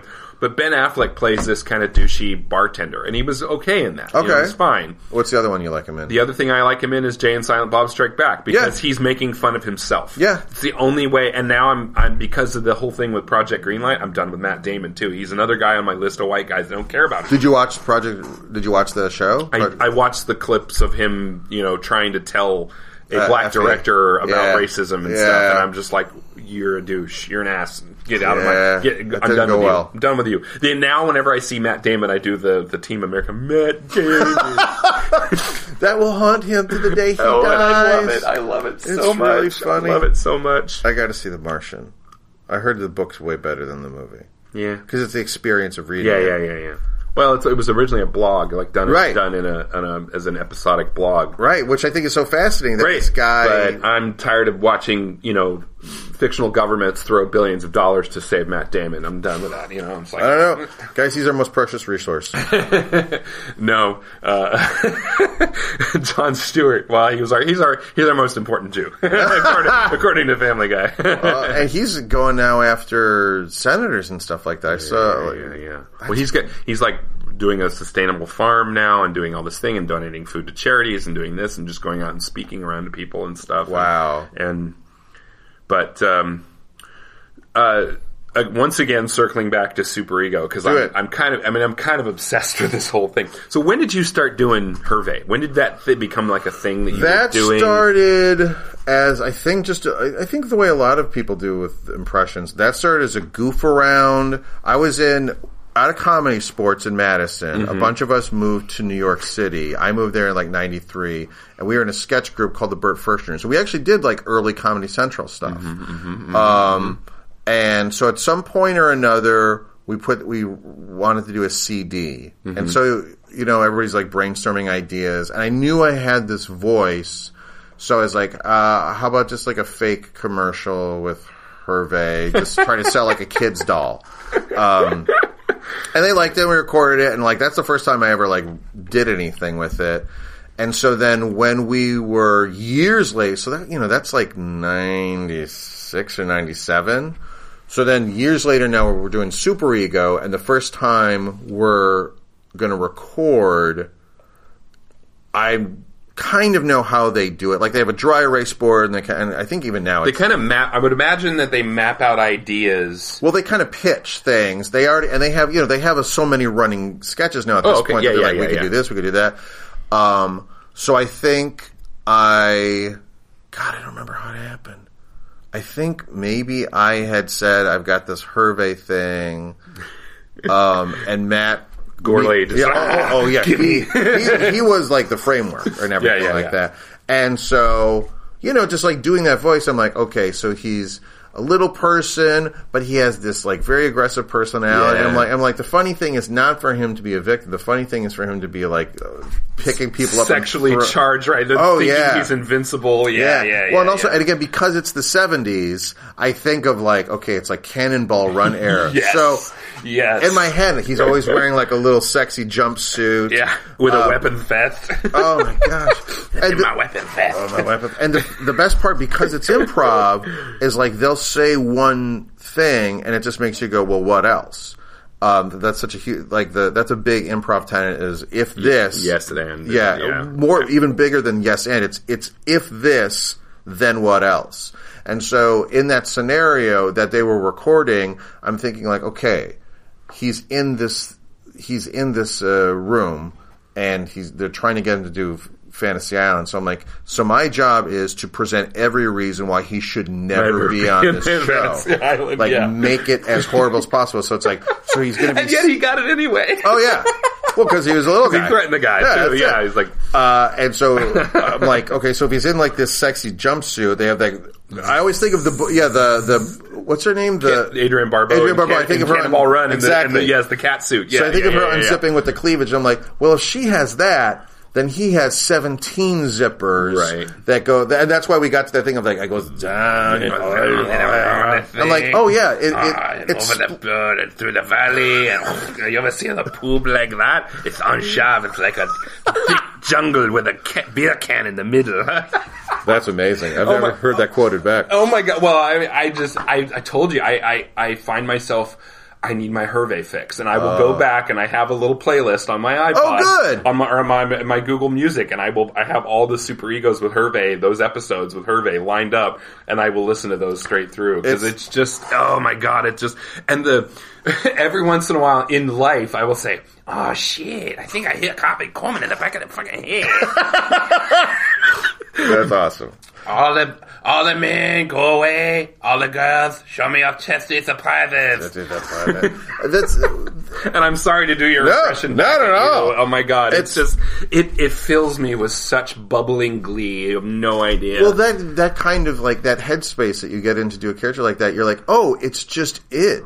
I just like what are the what's the most horrible thing you can say, and then super ego has a really great thing where like there's no language no. uh, verboten or anything. But Gorley told me early on, he's like, if he's like, when you're in the zone, you're just going through stuff. He's like, th- think about rather than just saying shit or whatever it is. He's like, think like just take a half beat and figure out another other words to say the exact, Exact same, thing. that's just as filthy, but maybe not an actual filthy word, but a way Exactly. to, the chesty surprise. Exactly. It's the So the- perfect yes. because like yeah, in your head you're thinking, okay, breast, but what's another? eh, But you're.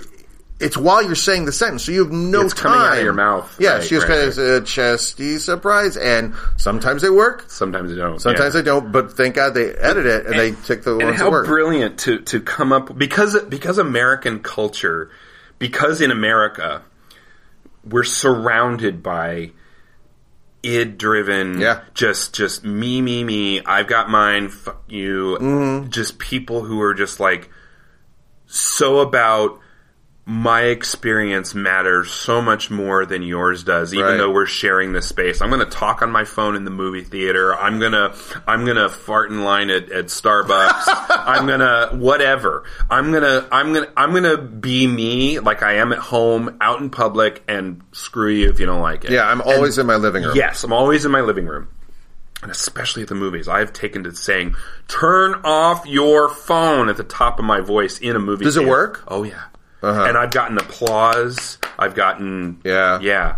Yeah. That's, uh, I'm, I'm unafraid to tell people, to, to, to bring people down to that level of, hey, we're all here. We Yeah. Mm-hmm. all have to share this space. We all have to be cool about it. Yeah. Stop being dicks. Well, because the movie, like that's what going to the movies is. It's it's Yeah. you're not by yourself. You're not in your living room. the the point is you're watching it with a community, Mm-hmm. even and even though they're all strangers, but like for your favorite comedy, it's so much more fun when you hear everybody laughing. Right, right, right, right, And right. like I and, remember, va- and it's validating for you too. Yeah. yeah. I me- we went to go see my wife and I when we were first dating. we went to go see 40 year old virgin and i'm a big nerd and i have a lot of toys Hmm. yeah, and so there's that scene where he brings his friends home and one of them all says action figures. yeah and they, they say is that the bionic man's boss or whatever Oscar Gold. yeah, I was- yeah. And so my wife starts laughing because it's funny, but also out of the recognition of, oh my god, I'm holding hands with this idiot. And she's so she's laughing, and it goes into the next scene, and she's still laughing. And so then, of course, I'm starting to crack up because of just like the ridiculousness of like, oh my god, this woman must really love She must me. really like me. She must really. I must be doing something right because Yeah. I am that guy, and, And- she's still with me. and she's cracking up, Yeah. and kind of just, like looking to her side, trying to catch me out of the corner of her eye. And I'm like, yeah, that's right. That's right. That is Oscar who you're Goldman. dating, yeah. Oh, I had that guy with the exploding briefcase. Yes, yes. Oh. Oh, I love the Bionic Man. You press the button on his back and we lift the car engine. That, that roll up skin. Skin with the Bionic plates you could take out. I, s- That was so awesome. I guess it's because that rubber like disintegrates, but Yeah, yeah, why yeah. wouldn't you always have that on every toy ever? Oh, and his skin rolls up. Yeah, yeah, It's yeah. just cool. Yeah, and then they, they had the lab, the Bionics lab. Oh, I never as had a, that. As a play set. Okay. And it had the qui- and you could swap out the Bionic had additional Bionic Really? part plates that you could put in the leg and the arm. Oh, I know yeah, that. yeah, yeah, yeah. And uh, the Bigfoot character, Yeah, yeah. the Bigfoot My- figure, my neighbor had that. the fur that would roll up and bionic parts inside there too. I got- and there was a Jamie Summers that had the same thing as well. I had Maskatron. Oh, cool. That guy. would- Did you ever? yeah, see yeah. That, The, though? there was the Oscar. uh, He had several faces you yeah. could put on him. And then he also had That a, was a creepy. claw hand and a Yes. suction cup yeah, hand. my friend had that at the street. Oh my god! You just you just opened up that door in my brain. I, yeah, I- oh my god! Mm. The- the coolest- Oh my god! Maskatron. he had buttons to create the the effect of like his arm getting blown up, so like you could have Bionic Man punch him. Oh, And his arm would go Yeah. flying up because he was ripping off his arm and stuff. And oh, my god!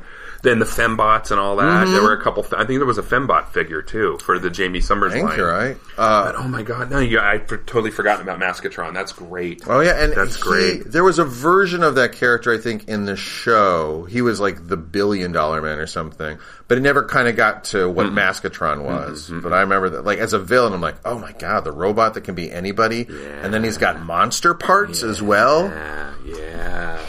And and kind of fifties creepy pincher monster parts too. Yeah. Oh yeah, yeah, definitely like sci-fi, like no guns, No. but a grab hand, Yes, yes. and a suction cup hand. Very Doctor Who Dalek suction cup. You know, oh my god, I've, I got a set of those. got a wire whisk that shoots laser beams and, suction- and a toilet plunger. I got a set of the. You know, I, get- was it Matt Smith when they kind of rebooted the dogs and made them color like the? Yeah, I you didn't like those? like that. I got a full set of those because I just loved the because it to me it I do felt have a red. I have one of the red newer red Dalek Christmas ornaments. Uh-huh. Oh, okay. Like a blown glass Christmas ornament. it reminds me of isn't that how they did the Daleks in the Peter Cushing movies? Like yeah, they made yeah, they it- were colored. They were different colors. like that's kind of what it made me kind of flashbacks like oh it's mod Daleks Kind of, kind of. But my whole thing was that would never happen because Right. the Daleks have no sense of visual.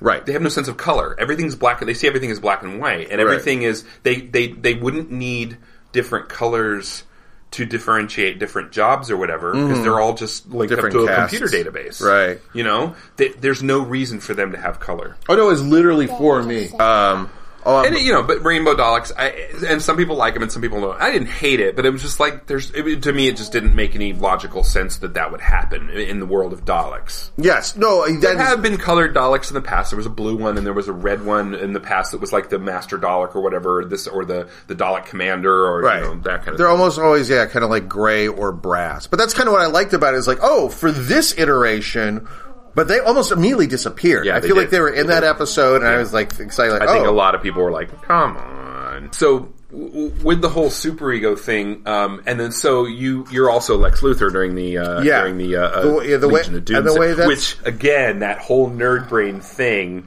You know, meanwhile, you know, you got somebody doing Ted Knight's. Yeah. Like, meanwhile, in the swamp, in a big Darth Vader helmet in the middle of the swamp, the Legion of Doom. Uh. Uh, and so that came about because like after doing it a couple times i kind of saw the dynamic of it literally it's just like well we could try this what do we try that um, so then i started thinking about like like the the what is it the the brown squadron i remember th- trying to think in terms of like oh okay I don't want to be Uh. number two anymore, you guys. It's not funny. You're thinking of Brown number two. Those sketches and the and who's it? James Bladen that does Obi Wan Kenobi. Like, how great to have that impression in your pocket. Uh, Just starting to think of like the GI Joe thing kind of came from the yeah, same place. yeah, I'm just trying yeah. to think of like, oh, okay, But that's right in the wheelhouse of that that t- you know that TV show and just how corny it was, and it's Oh, so yeah. so great. Well, it's great. It's like with the GI Joe one. It's just like because it's roll call, you just get to improv. You go, I'm this character, and here's why I'm an idiot. Uh, and then Gorley starts coming in as Cobra Commander. It's really like, oh, okay, so there's the sketch. It's just the world's longest GI Joe roll call. Meanwhile, Cobra has walked right in and fully infiltrated. I've been thinking about this lately. I have a really I, I don't know how good it is, but I had this idea for a, a superego type sketch. Mm-hmm. You have Star Trek to Wrath of Khan God, the best. Ah! with tattoo. tattoo is now there accompanying Khan. oh, Yes. Carter does a pretty good uh, Montalban too. He did it. and then you got somebody doing Kirk, somebody doing Nimoy. Oh, that's so So you got good. everybody doing that, and then you've got tattoo. You know, you got the whole regular interplay of, of Kirk versus Khan, but then you got tattoo doing his thing, fucking everything, Fucking it up for Montalban. yeah, yeah, it's just like That's how you're gonna say that? oh, tattoo, what do you? Oh, I- not now, tattoo. I'm busy trying to thwart the Enterprise. you know? Uh, years ago, Get the bag into my I did a web series thing called Ch- uh, called Time Belt, and Jeremy was in one episode. The, the premise of the episode it was like a time travel show. So this one episode, it was Hitler was the bad guy, but we wanted to make it silly and fun. So it's like Hitler has laser eyes. Like, you know what I mean? It's like fun Hitler. like yeah, yeah, like like like robotic Stooges Hitler. Exactly, and so I got Jeremy to agree to be Hitler. Oh, Dynamut! You what you created so many, so, so many other things. dynamite. Uh, and I just remember saying to him, like, "You're you're Khan. Like, Yeah. don't worry about German. Just play it as Khan." And so he has this real sort of like sexy quality, and it makes it, it makes Corinthian leather. yeah, it makes then having Hitler in the thing palatable because he's not doing. He looks like he got his hair and the mustache, Sure, and, sure. and he built himself a very authentic looking costume. But he has a cape and a sword. Does he have a mechanical hand? No, he doesn't have a hand. But he plays it like this. I'm Adolf Hitler. And you watch it and you go, I want to see this guy Yes, again. yes, yes, Oh, yeah. No, yes. Car- Carter has, yeah, Khan in his pocket. Oh, it would be great. I uh, I got to see um, Carter and Gorley and all the guys do Shunt McGuffin at, at Nerd Melt. Oh, yeah, you went to Oh that? my god, it was so good because they had they had um, Jeff Davis. Mm-hmm. Yep. and they uh, Was Bladen there? No. Wait, no, no. It was McConville, Carter, Gorley. Gorley came up later wearing powder blue bell bottoms. Uh-huh. Oh, yeah. Of course. Oh, yeah. Of course. Just in his closet. so great. um, and then they had, um, oh, I always forget her name. Kristen Vang's nest. Yes. Yeah, I saw her there. I remember seeing Thanksness was the, the was picture. yeah, it was so good. I took a bunch of pictures and put them up on their site. Oh, I probably saw your pictures. Yeah, um, was right in the front row. Just like I mean, I was in the front row at at, at uh, Oh, yeah. Podfest. Yeah, yeah, yeah. Watching you guys do this thing, I took these big like wide shots of you guys. I like that they do that live show because it's really, because you're getting, I mean, Have you done any of the like Sketchfest shows that they've done, or any of those No, uh, the- like UCB I shows? did. Well, I think I did one at UCB, maybe two. I did. I did one. I remember for sure because that's when I met Ben Acker Mm-hmm, because he was backstage just hanging out, and that's kind of how I then started getting into thrilling adventure Sure, stuff. sure, sure. But yeah, like that's them having like the computer and the pedals and stuff like that. But those live shows, it's interesting. It's a there's pressure. But not horrible pressure, but it is a different Well, kind the of great thing. thing about superego is the whole it's the whole improv theater thing where anything can happen. And Yes. Mm-hmm. if it messes up, that's funny too, and that's okay. It doesn't have to stick to this rigid Right. thing. And you guys are still improving, and it was Absolutely. really great to see how you guys were working, especially during the. Uh, during the televangelist thing, Oh, you yeah. guys were coming in, and and uh, it made me so happy that you did you did uh, Hervé at the thing. I was like, ah, Oh. right before I did that because I was next in line. I was like, I don't know if I. And I, so I turned to Gordon and was like, Is it bad if I bring him in? I saw you Yeah. like whispering. It's like I'm gonna try, and he was like, yeah, yeah, yeah. I'm oh like, yeah, okay. because I wasn't sure because I was like, eh, this again, kind of like from an improv point of view. I'm like, this is Jeremy's thing. I don't want to derail it. No. So do I by bringing in another character? Does that screw it up, or is really are we just trying to feed that that that game? wheel, that right. Um, but I feel like that's how you find sometimes awesome gags that you Oh, never yeah. knew were there. Yeah, yeah, yeah. Um, but yet, like with the live shows, you are very aware of like you kind of want every sketch Mm-hmm. to hit as hard as it can, but that's contrary to improv. Like a live improv show, even the best live improv show you're ever going to see, there is going to be at least one or two crap moments. Sure. Because that's what, not intentionally, that's just how it goes. how it goes. But It's a that's numbers what, game. yeah, but that's what reminds the audience. Oh, that's right. They're on a tightrope. Right. Mm-hmm. Oh, that's right. They're making it up. So every time, it's not scripted. yeah. So when it goes south, it shocks everybody and it makes us go, "Oh my god, that was not good. How are they going to get out of it?" And so then, Right. when somebody finally figures out a new gag or a character or whatever Right. it is, that's why you get that big laugh. Sure, sure, sure. Because we've been like, "Oh, I think this show sucks. I don't think it's. Oh my god! How did they do that? Yeah, yeah. Oh, I feel It's better. That whole uh, painting yourself into a corner, writing yourself into a corner like Breaking Bad, and then Yeah. coming out of it like, oh my god, Oh, It's just yeah. that much more triumphant. I was, I would, I did improv theater when I first. Oh, great. Back, in, I was at L.A. Connection, uh, Uh-huh, sure. Kent, Kent Scobes Theater on uh, on, On Ventura, uh, right? Ventura, yeah.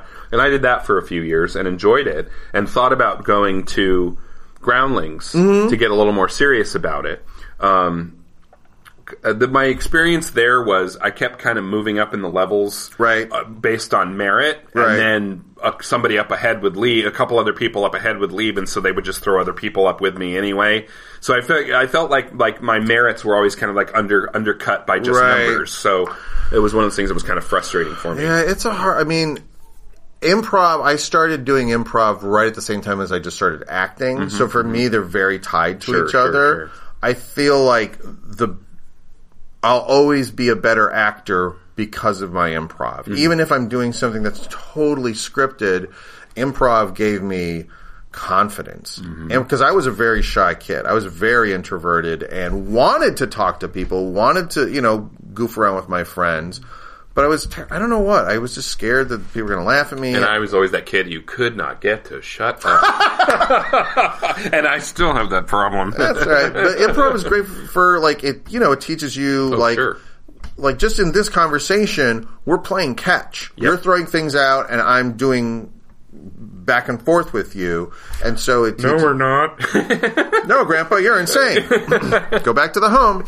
Uh, it's it keeps it makes you a better actor. I feel like, in especially in life, it makes you a better listener. Oh, yeah. It makes you just kind of give you this understated confidence that oh, no matter what happens, it's gonna be fine. Yeah. It's never about I'm not going to think of it. You don't have to think of it. Just be present. Just if you're just there, you'll do fine. Mm-hmm. Um, you don't have to worry about being funny. And I feel like like stand up has always terrified me. Oh yeah, Because- and see, I've never had any stage fright with stand up. That's the one thing people talk about. Oh, stage fright, and and I'm like, I, I don't, I don't, I'm not afraid. The only thing I've ever been afraid of with stand up is my own material not being good. Right. That's always been my thing of fear. It's not the getting on stage and talking in front of me. I have no problem doing. Yeah. That. Or performing. I love to perform. I've been in plays. I've done you know, improv theater, and I've done done, done actual stage plays and stuff. Sure. And com- uh, kind of like uh, those madrigal comedy Shakespearean type Oh, of yeah, sure. stand up plays. I did some stuff with the um, for the uh, uh, benefiting the uh, Santa Clarita Master Chorale would put on a big madrigal every year, Oh, madrigal fun. festival like charity event for for the Kind of like a comedy kind of a thing. Just sort of no. You're talking about more just of a in period. right like a period piece it. with like a like a Shakespeare send up type thing like it. uh, like um, uh, reduced Shakespeare company t- sort of thing, So good. but even further reduced. We actually did one of their one of their scripted plays. Oh, fun. And further reduced it down to e, to ninety minutes or, or sixty minutes or whatever. Okay. uh, and then it- with that you're playing all these different characters. But you know I can do accents and I can you Mm-hmm. know, do this and that, and so and I have you know comic type. Time, time, time, time. You got to work on the pronunciation. Yeah, okay. okay. They're all there, Eddie. We just need to get them in the right order. um, but uh, so it's never been the performance aspect of comedy. It's always been that faith in my own material, and I, that has slowly I've been dragging that out of myself. And I, I think it has to get crushed out of you. Like, Uh, yeah, like when I my very first improv show, I did not talk. oh wow, I was petrified, and it was a comedy sports show, so it was like there were enough people that like me you could blend in. yeah, I, I but that's what I did. I just kind of like I was afraid to jump in, didn't say a goddamn word, and afterwards felt horrible. Mm-hmm. But I feel like sometimes having those low moments is kind of what re- moves you away from them because you're like, oh. This is the worst I've ever felt. I never want to come back here again. right, right. So it kind of like forces you, like, oh right, Right. I can suck and just live in that, or I can finally be brave. Right. A lot of comedians use karaoke that way too. They, that because any kind of performance informs your performing uh, performing ability. Mm-hmm. Like I know, like there's comedians like Virginia Jones and uh, uh, uh, other other comedians that I've talked to as well Mm-hmm. who who uh, do karaoke on a regular basis because any time that they can be on stage with a mic in their hand is good for them and, and how they are I able see to that. perform. So. Yeah, karaoke intimidates me the same way. it's right. that thing of just like because I'm not a great. si- I feel like if I felt like I was a better singer, I wouldn't worry about. it. karaoke isn't about being a a good singer. See, but I have this ab- weird thing that I think right, it right, is. Right, exactly. It's like it's like the whole thing with my com- comedian, you know, my my comedy material. Mm-hmm. It's that hump of having to get over that. But the whole thing about I see karaoke as basically like a, an improv performance Right. set to music. Right. And it's all about just putting on a show. It Mm-hmm. has far less to do with your ability to sing. Because I've heard people that sing like utter dog shit Right. get out there and knock it out of the park because they're totally, you know, Right. selling it and performing. So that all then comes down to your ability to pick the right song. Right. And I feel like I, Right. I haven't found my song yet. the real the bravest of the bravest of us uh, the place that I go to semi regularly that I've been going to for years they do what they call a crapshoot where they pick a song Mm-hmm. Oh! for you That's kind of better for me. Yeah, Because yeah, then I'm yeah. like, we all know they just gave me, uh, Exactly. they just gave me a- a Queen, and a lot of times I have to people, sing a Queen song. people- sometimes the, the, the people will be jerks and give something that a song that they know this person hates, and they'll have to run with it anyway, Oh. and and that happens. I've been to karaoke nights where I It's kind of see Oh, a friendly f you. yeah. Deal with this, you know. people bring like their own CDs, and every time I see them hand the guy the thing, I'm like, Mm, Here we go. oh, I don't, Here we go. I guess, but like I saw two guys one time do "I Shot the Sheriff," and one guy kind of did like one guy was singing the song, and the other guy was kind of on the other mic going one to the bullet and one to the-" like they had clearly an act. Yeah, yeah, yeah, And I remember thinking. This is the greatest show I've ever Yeah, seen yeah, yeah. because it's just two dudes Yeah. who worked this up in a living room. my whole thing when I'm doing karaoke is to, to, to do an imitation of the original artist. Yeah. that's what I do. That's where I would just go. what I do, and and and I sing like Morrissey, I sing like Robert Smith, I sing like David Bowie, and I sing Oh, that's you know, good. you know, and that's just kind of what I do. it's fun. yeah, it is fun. It's a yeah. lot I, of f- fun. I feel like It's me, seventeen year old, screaming, you know, singing. Last night I dreamt somebody loved me, and the top of my lungs under, underneath my mom's bedroom as a you know to my mom, but That's good. Yeah, yeah, yeah. That's good. I Yeah. feel like that. I'll try and remember that the next time I do it because I'm like that is the right headset exactly. or mindset. That's where, yeah. that's where you want to be. Yeah. Hey, if you ever want to do karaoke, Monday nights at the complex in Glendale. Where is the Where is the complex? It's on Colorado Avenue. okay. And you go? Do you go every week? No, I haven't. I don't re- usually go because I have I have a hellish commute right now. But once I start Right. working from, home, I'm going to be working from home at some point uh, with my new gig. So That's great. Yeah, yeah, yeah. So no more commute from Santa Clarita to Santa Monica. Oh, that's the opposite end of the city. Yeah, Oh, yeah. Sometimes it's two hours, yeah. but I'm making good money and it's That's working out good. okay. So I then used- eventually it's going to work, we work from home. But once I do that, I'm probably going to start going. I'm probably going to get back into doing open mics again on Wednesdays and or other nights and doing karaoke on Mondays and stuff. Yeah. But, but they have a really great book there that has stuff that just is nowhere else in the world. It's I would like. really I would great. like pick like Christmas songs. Like that's what I would want. I was just going to ask you about Christmas songs. Are you, are you, you dig Christmas? I And- love it. Uh, it's it's after one. Do you have a heart out at all? Or Uh, I got like maybe. Can we do like five more minutes or You something? got like it. that? You got it. So Christmas songs. I've been actually been so excited about Christmas here because we bought a condo in, in March. So last Christmas was a bit thin. Sure. This year we're kind of going a little overboard. Yeah. Really getting into it. I've been listening to rocking the Christmas, and I love old nostalgic, old old old Oh, yeah. Christmas stuff. My parents too. listen to. Me too. Billie Holiday, Nat King Cole, Johnny Mathis, Frank Frank and Bing. I love all that I old just, stuff. yeah, I just bought the Bing Crosby Christmas yeah, album. mixed with all the Yeah. crazy stuff from the seventies. Tom Waits singing "Silent Night." You have that yes, one? Yes, yes, yes. I love that. I've got uh, uh, um, uh, uh, Christopher Lee's heavy metal Christmas album. Ooh, how is that? It's great. Okay. it's so great. It's like he's like. Come before him, ba-rum-pa-pum-pum. It's fantastic. I love him. Christopher Lee, oh, he was amazing. He was Ah. Yeah. amazing. I just started getting into Hammer stuff. Oh, I love Hammer movies. I just I, that was way in my wheelhouse as a kid. that I wasn't a monster kid so much, and now as an adult, I'm kind of going back. I like the vampire movies more than the monster movies. I've I love seen- the J- Toho Japanese big monster, you know, Right, You know, yeah. But I like uh, I like hor- vampire, you know, horror movies from the seventies, sixties, and 70s Mm-hmm. Those rich sets and you know, well the blood, like it's not even Oh, so blood, it's orange, it's- yeah. orange blood, yeah, Yeah, it's like it's like paint from like Yeah. elementary yeah, school. Yeah, it's poster paint. Yeah. Yeah. Yeah, you like that?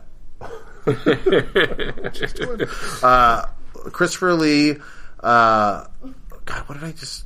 Somebody told me that during Lord of the Rings, Mm, yeah. there are a lot of interviews with him that he would reread it every year. Is that right? Mm-hmm. Yeah, he's he read Tolkien obsessively. It was Right. his favorite work of all time. Okay. there was this, there was a real qu- a real quick anecdote that's been told a million times, but um, there's a scene where uh, Jackson is directing Right. uh, Christopher Lee, and he says he says uh, he says uh, Sir Lee, uh, uh, you try and imagine this scene where, where you try and imagine this this character, uh, you know, like you hear the sound of them being stabbed in the back of the in the back of the neck, and he's like.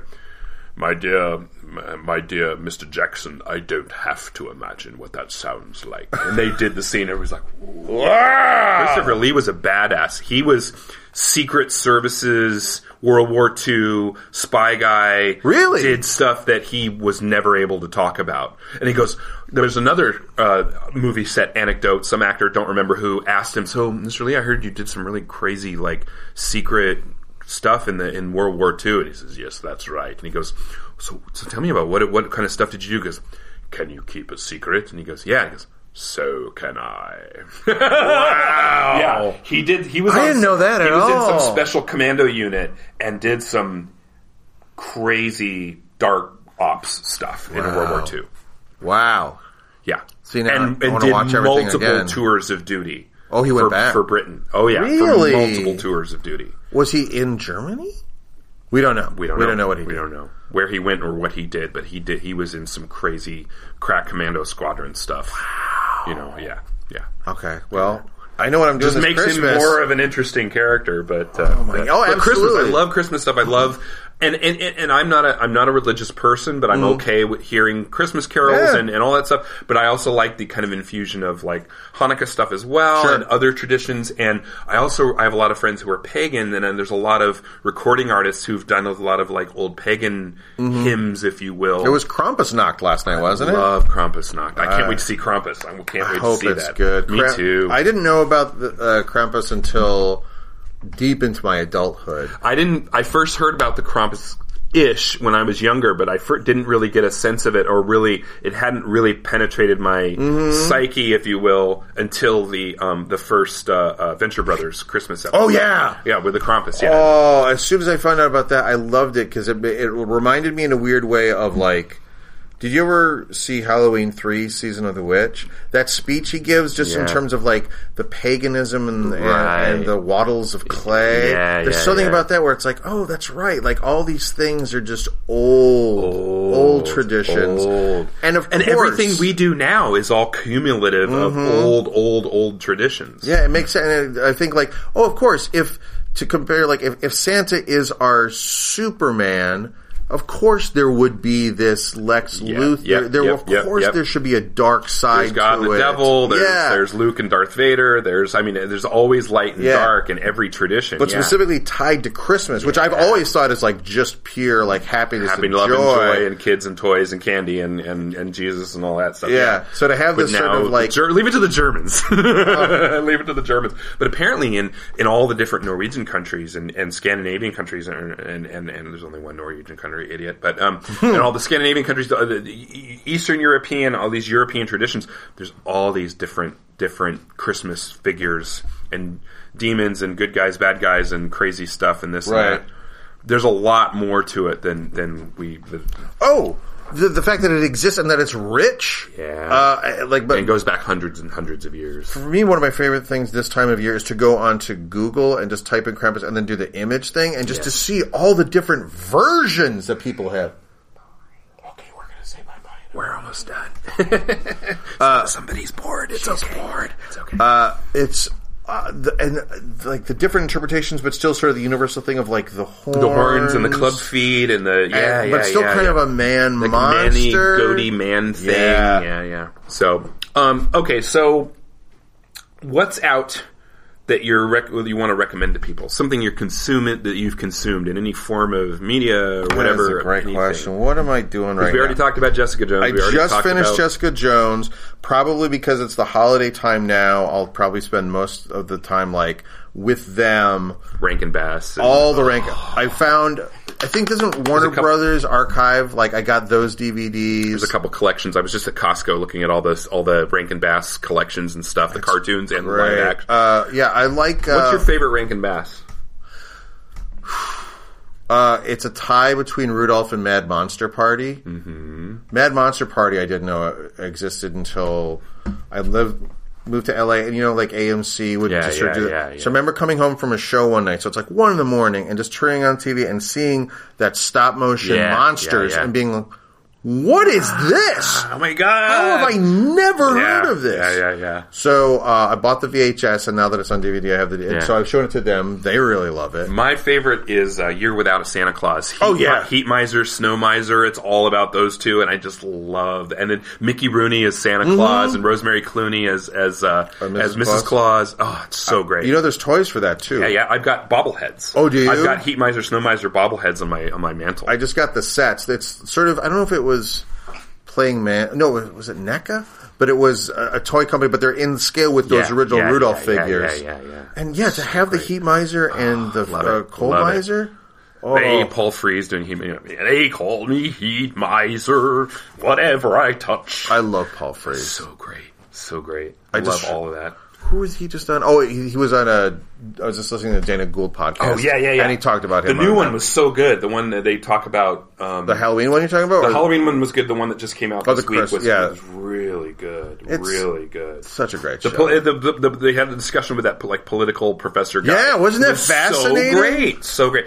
I just emailed uh, on on the Dana Cool website. I emailed Dana Cool and said, "Hey, I have a podcast. Do you want to come on? I've had great proofs and no, no, no." Mm-hmm. right, right, right. So I would love to pick his brain because, like I said, I've been a big fan of his for a long time. Mm-hmm. Well, and and he- there's a somebody who like has like like for him, uh, his Christmas is Halloween. Yes, yeah. Me too. Me too. Uh, have you been to Creature Features? I haven't. Oh, it's in Burbank. Uh-huh. It's a it's a store, Mm-hmm. but it has a museum like quality to it. Oh, nice. Everything's in glass display Oh, cool. cases, and in the back, I have been there. That's it's on Magnolia. Yes, I have been there. I have been. in there. uh, the back they But not have for years. vintage Halloween decorations and vintage Christmas decorations. Stuff that you'd see in Rob Zombie's house or Dana Gould's house, It's so good. along with all the old Planet of the Apes stuff. we I just on eBay found one of those like uh, pl- injected plastic Santas, you know the. Uh-huh. thi- and I got that for our house, and I said to my wife, "Oh, let's put it on the lawn." She's like,